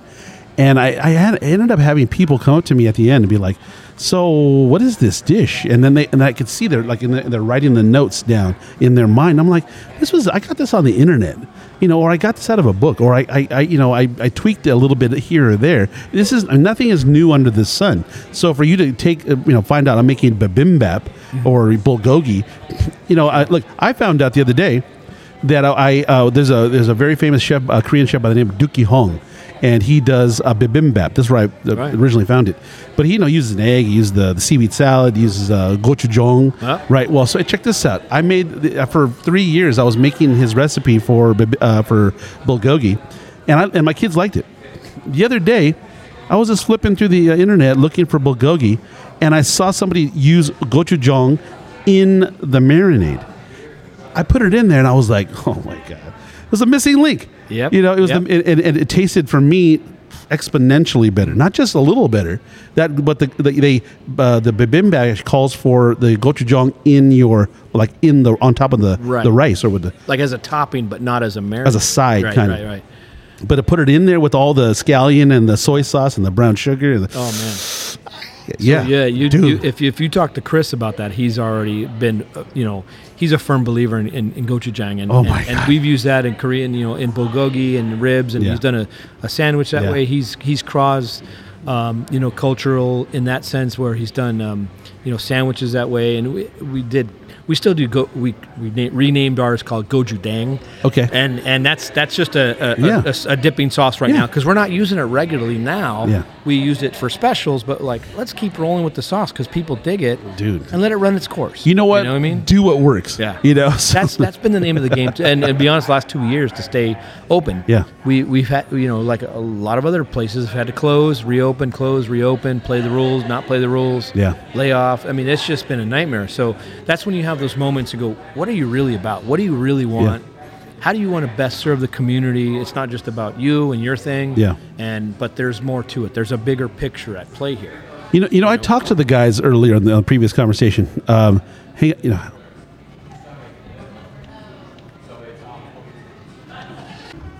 um, so I, I talked to the guys earlier about how the effects of COVID on the whole on Plan Nine, and uh, I mean, so what what was it really? Go- I mean, was it? I imagine it was very stressful. I imagine that you know it put it, it took you out of your normal loop because the having people having to adjust everything inside of here, and uh, you know outdoor seating. How do you do it? How do you keep the doors open? How do you uh, you know still offer something exciting um, whilst adapting how everything you do? Uh, to, to what I heard from them too, though, was a bit of a, a bit of R and D time, a little bit of more. Uh, they were able to delve into some of their, uh, like the sauce, like the like the the coffee, like things like that. H- how was that effect on the business wise? I know it must have been it must have been tough.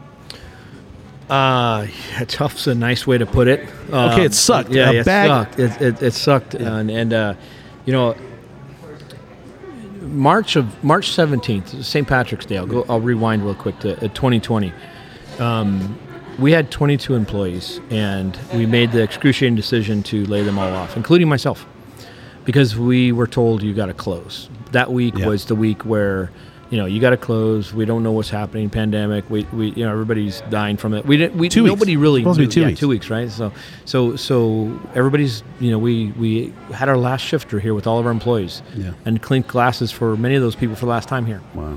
And uh, it was so St. Patrick's Day is kind of sobering, in, in uh, lack of better words, for for me personally, knowing that it was a vacation I never wanted. Right. We all lived on unemployment at the time, and uh, and those those all employees really never came back. Uh, we we were a different model of service. Uh, we did full full service. So if you were here then, Yeah. you, you had somebody come to your table, take your order.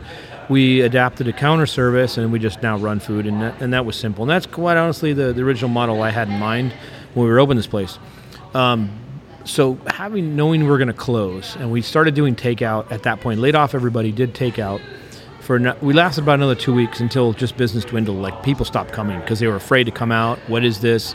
Is it the Black Plague? Are we all going to die? The, the world's over. That kind of thing. Yeah, And if, we you, like- watching the news, Yeah, that was so we you don't know. We had never seen anything like this before. So we're thinking everybody's run into this apocalypse, and uh, and so we uh, we lasted about I want to say a week and a half, two weeks, just doing stuff to go, and people were nice, supported us, and we're just like you know, it's no longer kind of responsible for us to try to stay open and not know if we're going to have enough business to pay the rent, to keep the lights on, to pay employees, the basic needs. So we need to close until further notice. Yeah. Not just for the safety, you know, public health or whatever, but Sanity too. The sanity from the business standpoint, it was stressful. It was, uh, it was terrifying to be quite honest. I mean, I have Yeah. a, I have five kids. Sure. You know, we got a big family, so um, I got two and it isn't cheap, so I yeah, can't yeah, it's not what? cheap. So yeah, exactly. So it- it's pretty much what you think. It's it's chaos, and um, and so we closed. Uh, I want to say for almost four months. Um, I mean, completely closed. Yeah, completely closed to the public. During that time, we did lots of maintenance. I mean, th- think about like what food we had existing. We gave out to employees. Some of it went bad, threw it away. Uh, some of the beers kind of went bad, like the IPAs that need kind of freshness. Lagers were great. We actually brewed lagers during that time because the lagering process is about eight weeks Is it, six, is, six to eight weeks sitting in a tank, cold crashing, fill- uh, you know, lagering essentially. is it- that's a lot shorter, right? Is that shorter or Uh, No, I mean, uh, I'll, I'll give you an example. A pale ale, typical pale ale, uh, is a two-week turnaround okay? from start to finish. Okay. A lager, a true lager, start to finish is probably six to eight weeks. Oh, okay. So, So it's sitting in a tank. A longer time. Yeah, exactly. Okay. That's the idea of lagering. Okay. You're, you're cold crashing. You're you're conditioning that at a colder temperature. Okay. Fermentation, primary fermentation, is done in two weeks. So all I knew is we had time, and that's one of the reasons I did not brew lagers was because of the time factor. Okay. From a business standpoint, I could make three other beers in the time it took to Right. make one lager. Okay. Um, so I had it completely wrong. It's You say that. You yeah, should've told me, opposite- Aaron. way, yeah. This guy was totally yeah, wrong. Totally wrong. This Totally- guy's an you're totally- idiot. Yeah. So, uh, so, uh, but we did that. I did a ton of maintenance, deep clean, all that kind of stuff, and just wondering what, what, when's this going to end? What's next? And uh, you know th- that government cheese, those loans came down the, the pipeline, and we're able to kind of reopen and revamp and readjust. And they're saying, well, you only do takeout. You can only do, you know, we did delivery, Yeah. which was a whole nother game for us. For us to- Insurance wise too, right? insurance. You know, my, my oldest son was our first uh, delivery guy, and he delivered burgers, delivered beer, delivered vinyl records, hot sauce. The hot sauce thing evolved, and I think Chris already kind of told you. Uh, last several years, there was a guy bringing us chili peppers, and he said, "Try them out." You know, uh, it was chili. That's his nickname. Okay. Uh, and he'd bring in the you know these super hots and Chili brings chili. Yeah, ghost peppers and reapers and all kinds of weird peppers he was growing, and so that's that's where that was born. But that was a thing where, for us, we made stuff that was to go. It was our collective idea to put in. We're already making sauces, ketchup. Put them in bottles. Let's see if people want to buy them to go. Sure.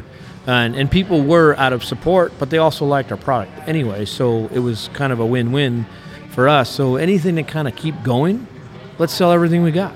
And so let's do more merch, more retail. That evolved. Let's do our, our let's streamline our menu down to. At one point, it was just uh, our chef, our brewer, and then me. Right. And and at one point, we weren't even getting paid. None of us. I said, you know, we're out of money, guys. Let's keep going and see what happens. Yeah. That was another shutdown, another round of shutdown right before holidays, which was excruciating.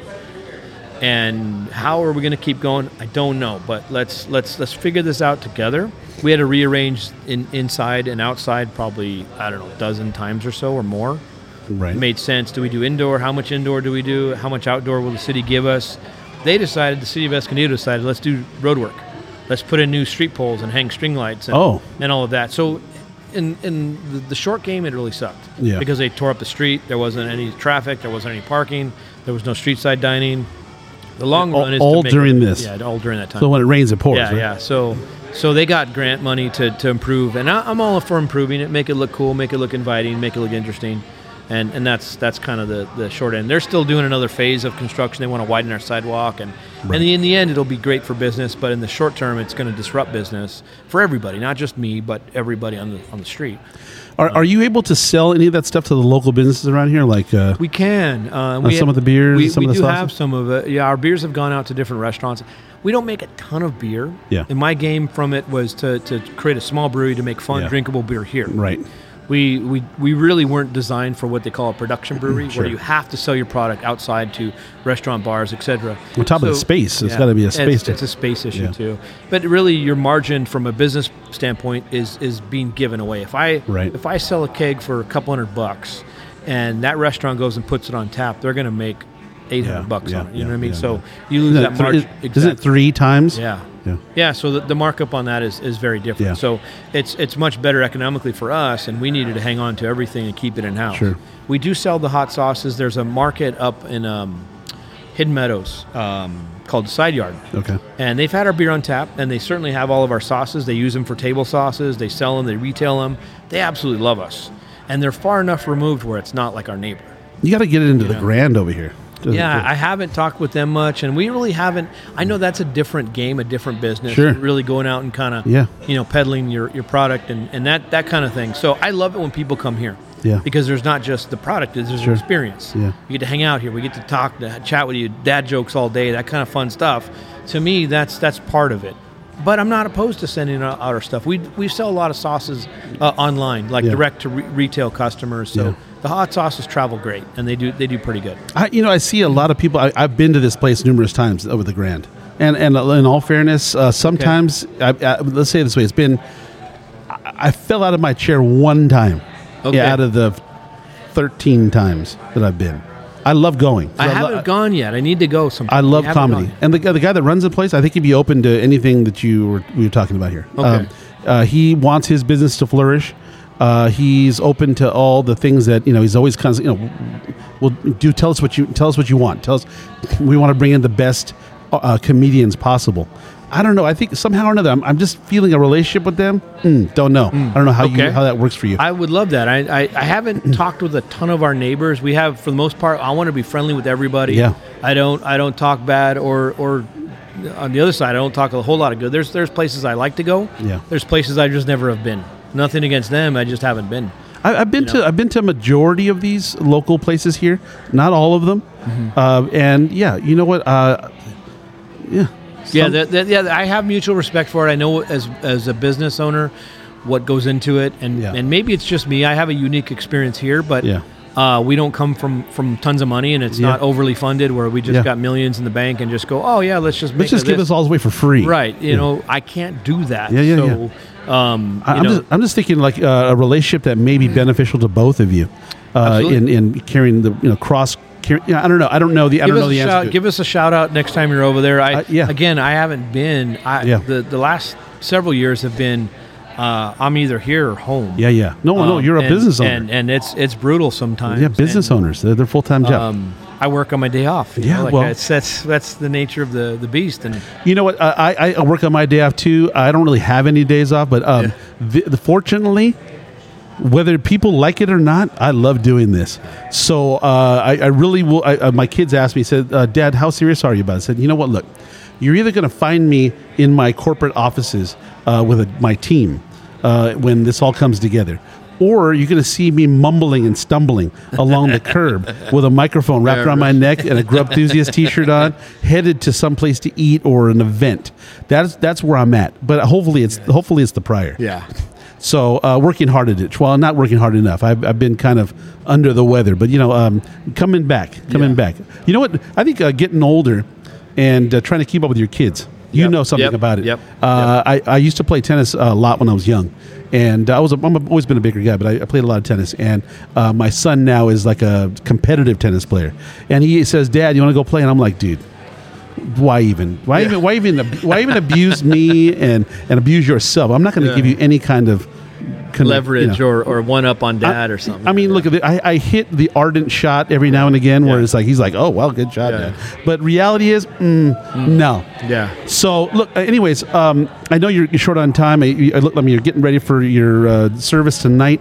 I do want to uh, ask you about a few things that may be coming up or going on here that I, we could mention. Uh, maybe some stuff that you know you have on the calendar. Sure. Um, tell, tell me what's what's, So- what's tell tell tell the grub enthusiasts yeah, of the yeah. world. Yeah, so uh, a short one, but I don't know when this will go out. But uh, uh, tomorrow uh, is National Vinyl Record Day, and as you can see, we're big on on vinyl records. I've Yeah. collected that since I was a kid. Nice selection. Um, and and that's kind of that's just been a music's always been an important part of what we do. So uh, we noticed there's no record store Yeah. down, anywhere around here. Yeah. And so we started doing that. It- it's not hard, um, and it doesn't go bad, and uh, it doesn't expire.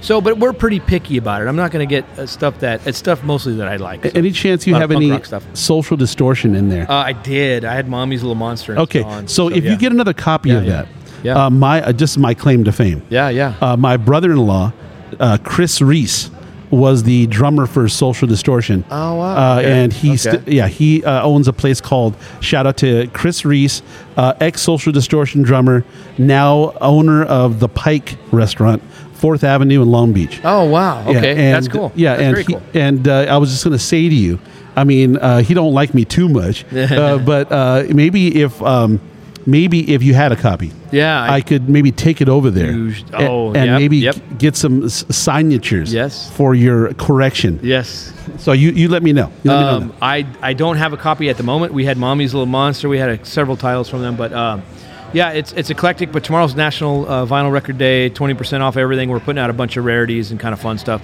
and, and Um, what day is that? Uh, What what uh, date is it? The date is It's on 12th. today. The, so August twelfth. Okay, August Um, 12th. and that's every year. We we're going to do a sale on all of our vinyl. You, we get some used vinyl, but most of it's new, uh, vintage stuff. I'm real picky about it, so you're not going to see gobs of Gordon Lightfoot and Barbra Streisand. And no Kanye. yeah, no Kanye. No. We're not gonna. We don't have a dollar bin uh, big enough, so, so we, we just uh, kind of cut those. Off. Oh. Um, man, come on, so give we, ye we a try break. to keep it classy. yeah, um, no, and- yeah. keep it classy, San Diego. Okay, Um, okay. But yeah, that's that's how that goes. But every but on Saturday, uh, August thirteenth, uh, we do a makers market, and that's every month. We do the second Saturday of every month. We, we call it Makers Market, and uh, it's a pop up shop out front on our sidewalk Okay. where. Um, we have uh, uh, local artists. Uh, There'll be art, there'll be jewelry, there'll be vintage clothing, there'll be plants, there'll be all kinds of fun stuff that's actual local small business types um, that are makers. And it's got to be somebody that somebody's making. Um, Okay. From whether it's scratch or existing materials. Um, Chris's wife, uh, Avery, I'll give her a shout out. She has Avery Stone uh, artwork, but she does jewelry. She's a silversmith, and she has been putting this together for a little over a year now. And we'll have some live music at it sometimes too. How many how many uh, people do you have? I mean, how many uh, vendors are typically here? We'll have about ten to twelve vendors out, Okay. so it's pretty full actually. I mean, right out, here out on the sidewalk and yeah, in front of our place. Okay. and that that is every uh, every second Saturday every month. Okay. Um, and they're different people every time and different you know live musician, and that brings us a little bit of business. But more importantly, it, it gets them out and gets people out. And, uh, and just to, to kind of browse and that's that's that's the name of the game is bring people down here Yeah. um, and and have a day. You know what I mean? I know it's it's summertime and it's it's warm, but you know, have a day. You know, take the kids out, take the family out, and, and uh, hang out with us. Any, uh, I mean, maybe uh, drink specials or uh, maybe food specials on that day if you mention the show, or maybe because I'm uh, the boys. Did the boys tell you about that? What they told the show? Oh, Yeah, I, I, Yeah. I, I caught wind of it How'd afterwards. You, how did you feel about uh, that? it's great now that the cat's out of the bag. So, Okay, yeah, that's, okay. that's that's great with me. okay, well, you tell you know if you want to say something, I, you could tell. I, You mention, mention, mention Grub Enthusiast. Mention you heard you heard us today or heard us at any point talking to uh, to these guys, and uh, and that's and that's that. And you'll get a you'll get hooked up with a drink special. I don't remember the percentage they said. They said mm, we could. Uh, you, you can discuss it with them. Okay. Anyways, but you do get a little break. Um, you know when you come in and mention Grub Enthusiast. Absolutely, you get a break on your your whole order, no matter Yeah. what. And we do uh, we do online orders. You can do order up for takeout. Uh, plan9alehouse.com and, and it'll bounce you to the square site. You can order everything. You can sell. You could see everything in live inventory and buy everything that we have for sale uh, online. You can have it shipped to you. Uh, most of it's for free. We don't ship beer. We don't ship food, uh, but we'll ship you sauces. We'll ship you all the other merch and stuff like that too. You know, one of these days, uh, maybe I'm, maybe one of these days in the next summer or something, we could do a Grub Enthusiast night or afternoon or something. Heck yeah. Uh, just set up my tent and uh, come over here and just tell everybody to be here, drink beers. Maybe uh, you know what? Um, I just went to a bocce ball event. Not that you could have one here, but I'm saying something like that um, would be fun. You know, uh, drinking beers and doing. Uh, uh, you know what used to be fun? I went to the uh, uh, went to the Hofbrauhaus. okay. Okay. Yeah, yeah. And they have those stacks of, uh, of, of coasters, Mm-hmm. and they used to compete. You know, you play against each other. You stack them up and see how many you could flip. Uh, you know, something like that would be awesome. Like a night that you know that you had that every month, or I don't know, something. Uh, you can think about what it is. I'm just saying, you know, It's I, funny I- you say that. We, we had a conversation yesterday about a, a, a very competitive, nostalgic game. I won't say what yet Okay. uh, because we're not ready f- to reveal that Yeah. secret. But um, it, it'll be fun. It'll be for maybe not as old as, as you and I, but uh, you mean 27 Yeah, yeah, mo- more like for the uh, 23rd time. Yeah, the, the the 80s, 90s kids Yeah. Will know this, um, but I, I won't reveal it. But No, no, it is no, a- It don't- is a competitive game. It'll be fun, uh, you know, and and we're gonna do stuff like that a little bit. We kind of have to test the waters, to be quite Sure. honest. Knowing what COVID did, we used to do trivia nights. We did keep the glass nights. We still do keep the glass. Yeah. Probably every once every other month. We we have a bunch of glassware. Come get a beer. We'll throw in a glass. Take it home. Enjoy it. That kind of thing. We do have uh, in November. So so a couple things coming up really quick. No, Beer X is uh, 91X. Uh, beer X is a beer and music festival. We're, we're going to be pouring beer at their festival August 20th Okay. down at Embarcadero. It's called Beer X. So nine days Nine days. Um, on a Saturday or something like that. Saturday, uh, Saturday afternoon, like 1 to 4. Where where is that? Where's that going? Embarcadero down Okay. in San Diego. Okay. Um, that'll be a blast. We're doing uh, San Diego Brewers Guild Fest, which Okay. will be happening November uh, 5th. That's also that this year's going to be in Del Mar, so we're going to be pouring beer, slanging hot sauces, and Okay. and and lighting, lighting people up that way too.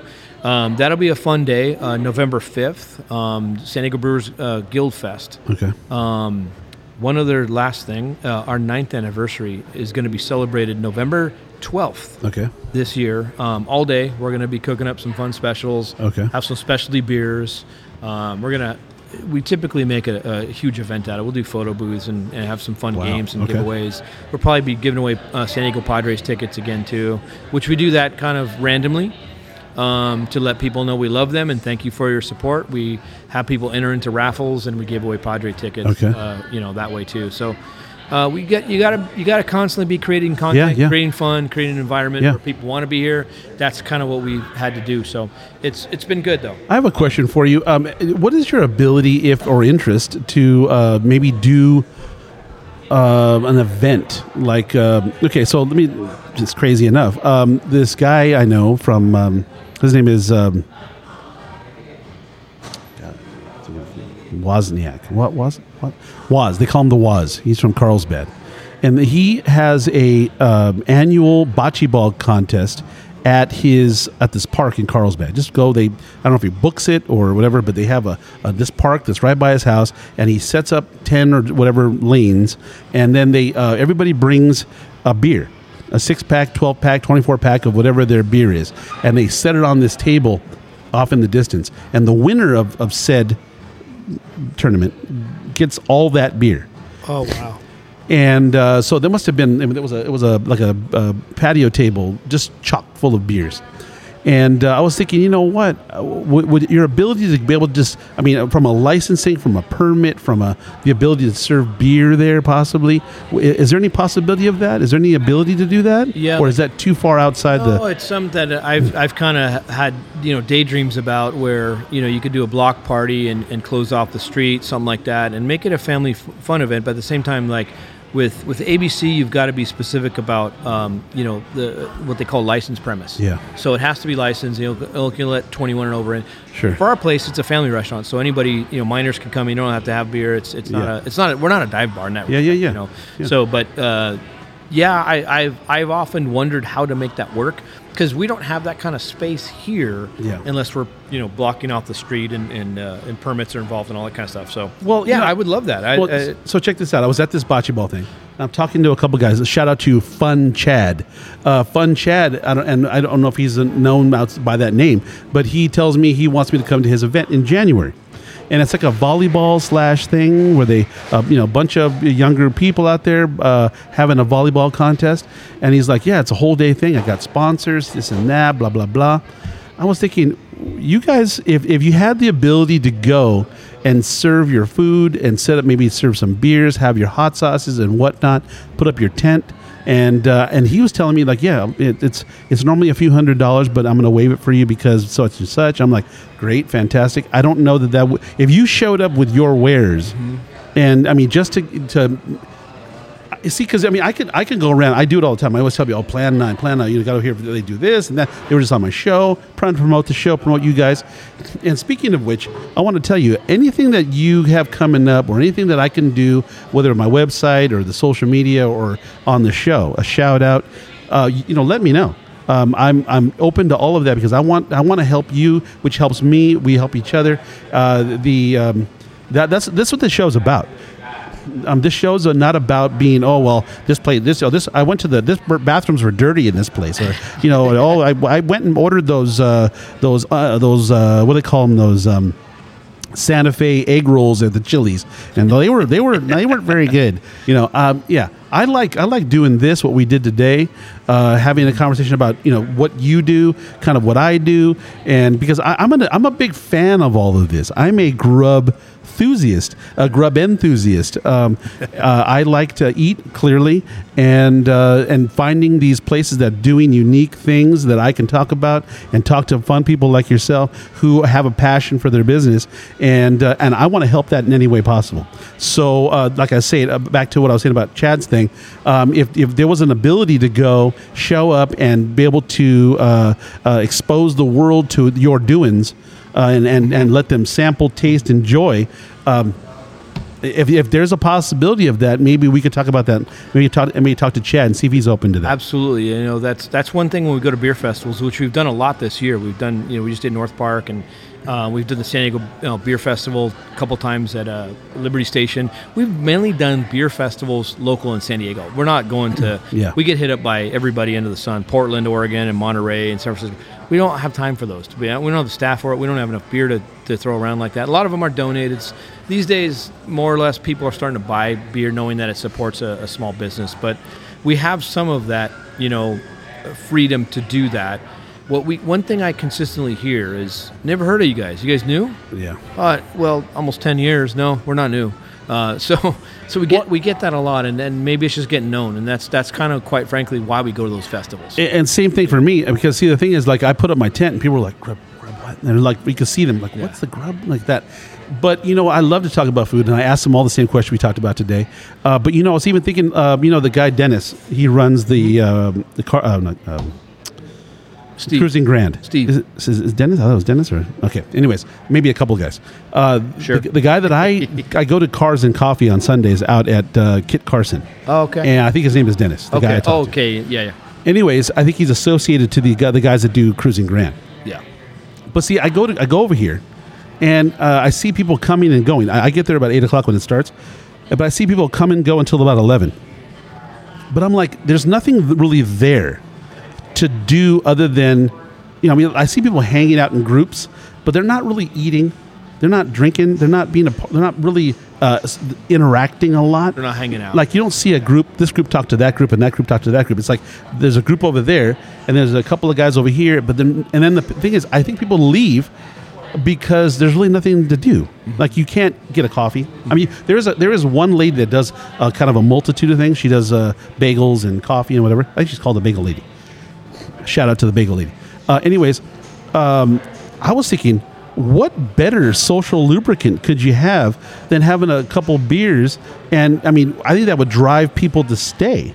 You know, you'd be there, more people would come because it's now it's a destination. I don't have to go to get my coffee at Starbucks and then show up. I can buy a nice coffee there. I can have a nice beer closer to the end of the thing.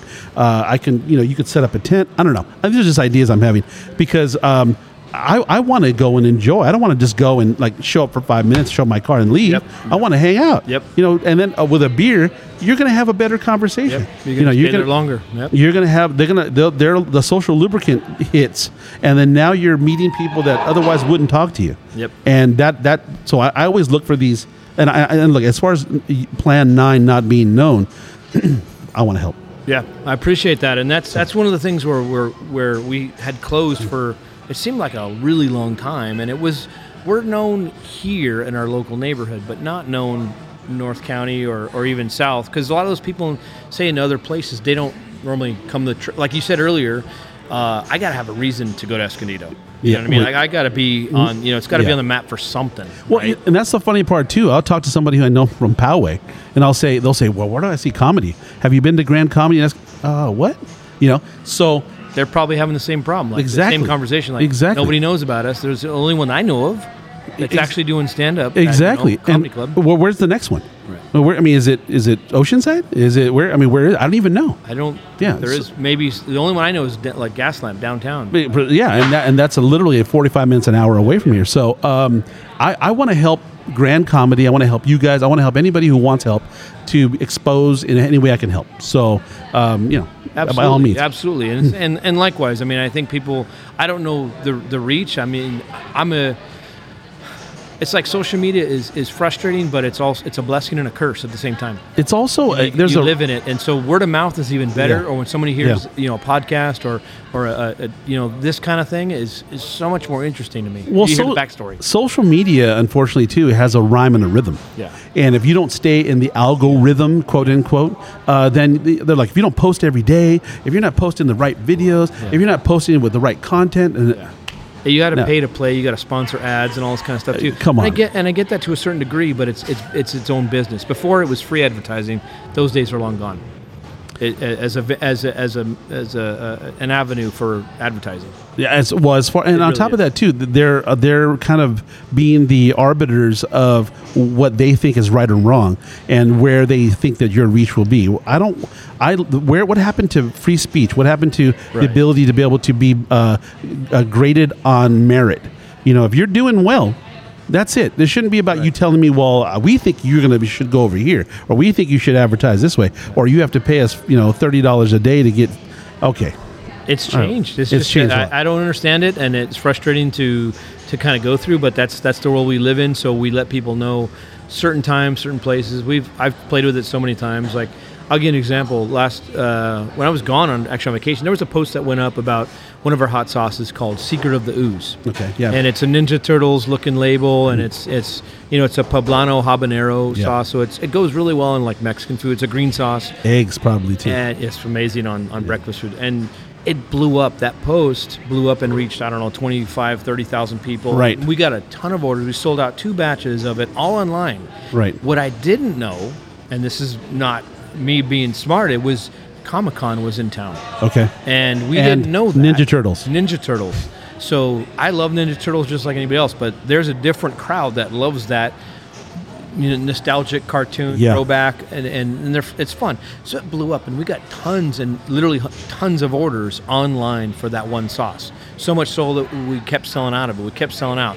They all went to out of state. Nobody in the out state right. bought them. Right. And I- so we had people buying a dozen hot sauces of this, that, and the other, and they're all. There's some guys that are reviewing them. There's some guys that are just wanting to try it. This looked cool. This looked. I don't. I can't figure out what happened during that point. You know, with social media. So I don't get it. I don't understand it anymore. I think it's. Uh, I think. I think. us, I think it jumped the shark, unfortunately. Yeah. Because here's the thing: uh, there'll be times when I'm posting a lot, like consecutive days, and a lot of content videos, and I'm producing the videos. I'll get, you know, uh, for me, let's say uh, one video get um, 500 likes, and it'll get, let's say, 4,000 views, and that's pretty good for me. Um, eh, but the problem is, if I stop doing that, it's it goes to nothing. Okay, and then one day uh, before I had I had a nose surgery a few months ago. I mentioned it before. Um, I was down for a while, but when uh, right before I stopped, I was talking to a friend. He said, "What's your downloads like a week?" And I said, "Oh, we're getting about 500." Well, right before I did my sur- my surgery, it went to like five thousand a week. And uh, but I mean, the, the weird part about podcasting is that people will download shows based upon they don't they don't care the date. I have people from Switzerland or Germany, or Stockholm. Uh, they're, they're downloading the show. I don't understand it. I love it. It's great. Wow. Um, I get a lot of uh, I, uh, Iowa, mid, Midwest, East Coast. Uh, for a while there, I don't know what's going on, but in like uh, uh, Bellingham, Washington, uh, we were the rage. don't know what happened, but it was awesome. Right. But I mean, it, our numbers jump, they, they fluctuate, and it has a lot to do with social media, the amount of posting you're doing. It's a complicated algorithm that I have not mastered. Um, and I get services all the time. Well, you know, we notice that your your posts are great, and we're not getting, you're not seeing what you, we're not seeing the the likes or views that you should have. We'll pay us, and we'll. All right. Yeah, and that and that's the frustration of it. I mean, we we're a business that it, it thrives on that. So you got to tell people what's going on, what's new. It's it's really a, a, a thing of out of sight, out of mind. If you're not in front of people, Yeah. they don't know what you're doing. They don't know what you have. No. They forget. They don't. You know about the fancy pants burger. You got to tell them about it. Yeah. And a lot of times you'll have another audience. In a matter of months, you might have a whole nother group of people that are coming online because of they were interested in that one thing, or they somebody in Sweden could have heard that one talk they did about you know you did about hot cocoa. I don't know, but I'm just saying Yeah. they got online about it because it piqued their interest. Well, that happened too when I did the last show. I did that. I did a bunch of postings on the hot sauce, and it, it did well. It did really well. Um, so, anyways, I'm trying to figure That's this cool. out. Very cool. I'm trying to figure this out.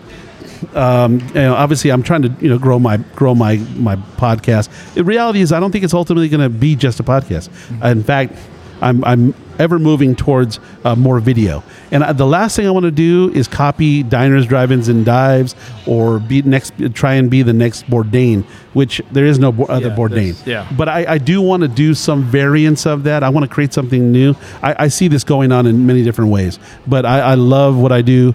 Uh, thank you for having me today. Uh, again, because uh, you know you get tired of seeing his face, but um, you know it's I I, I want I, I would love to do whatever I could to get to get people in here to know what it is you do. What you guys are doing is is unique. It's not it's not like uh, this is being done in every corner. A lot of places are. I mean, restaurants are business, like you said, and a lot of people are just putting food out and they're making money, and that's good. Uh, but at some point, it's just what is it? It's just you know. I mean. I, I was I talked to the wife recently about it, and we were talking about you know she's like, well, why don't you go out and go go to some. It's hard, man. It's hard. I mean, because you know, uh, you talk about some place that is tried and true and people love. Like, let's say it's someone like Filippi's, you know, and, and people they have their their followers, Right. And uh, you know, either a fan or you're not. But what happens if you're not?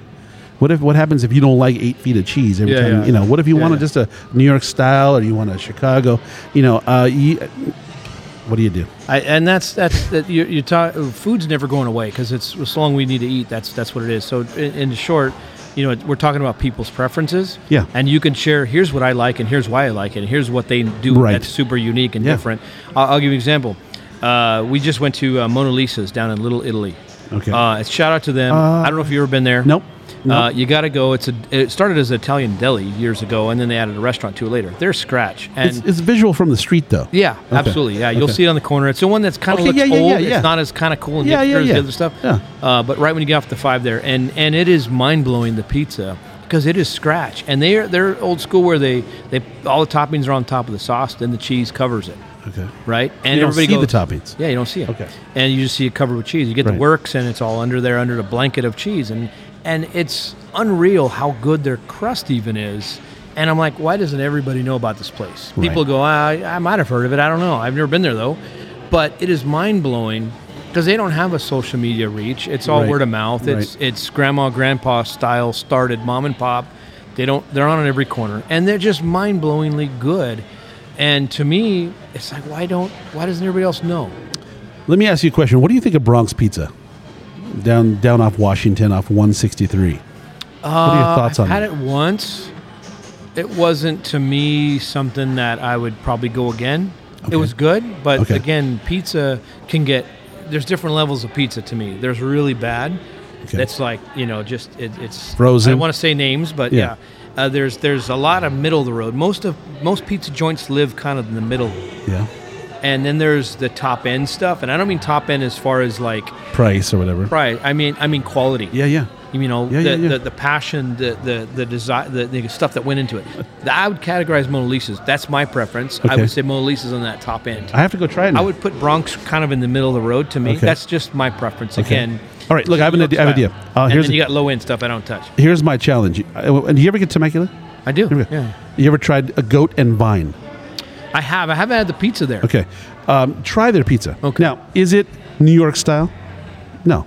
Is it uh, Chicago style? Is it Detroit style? no. Is it? Um, but their dough is completely unique unto itself.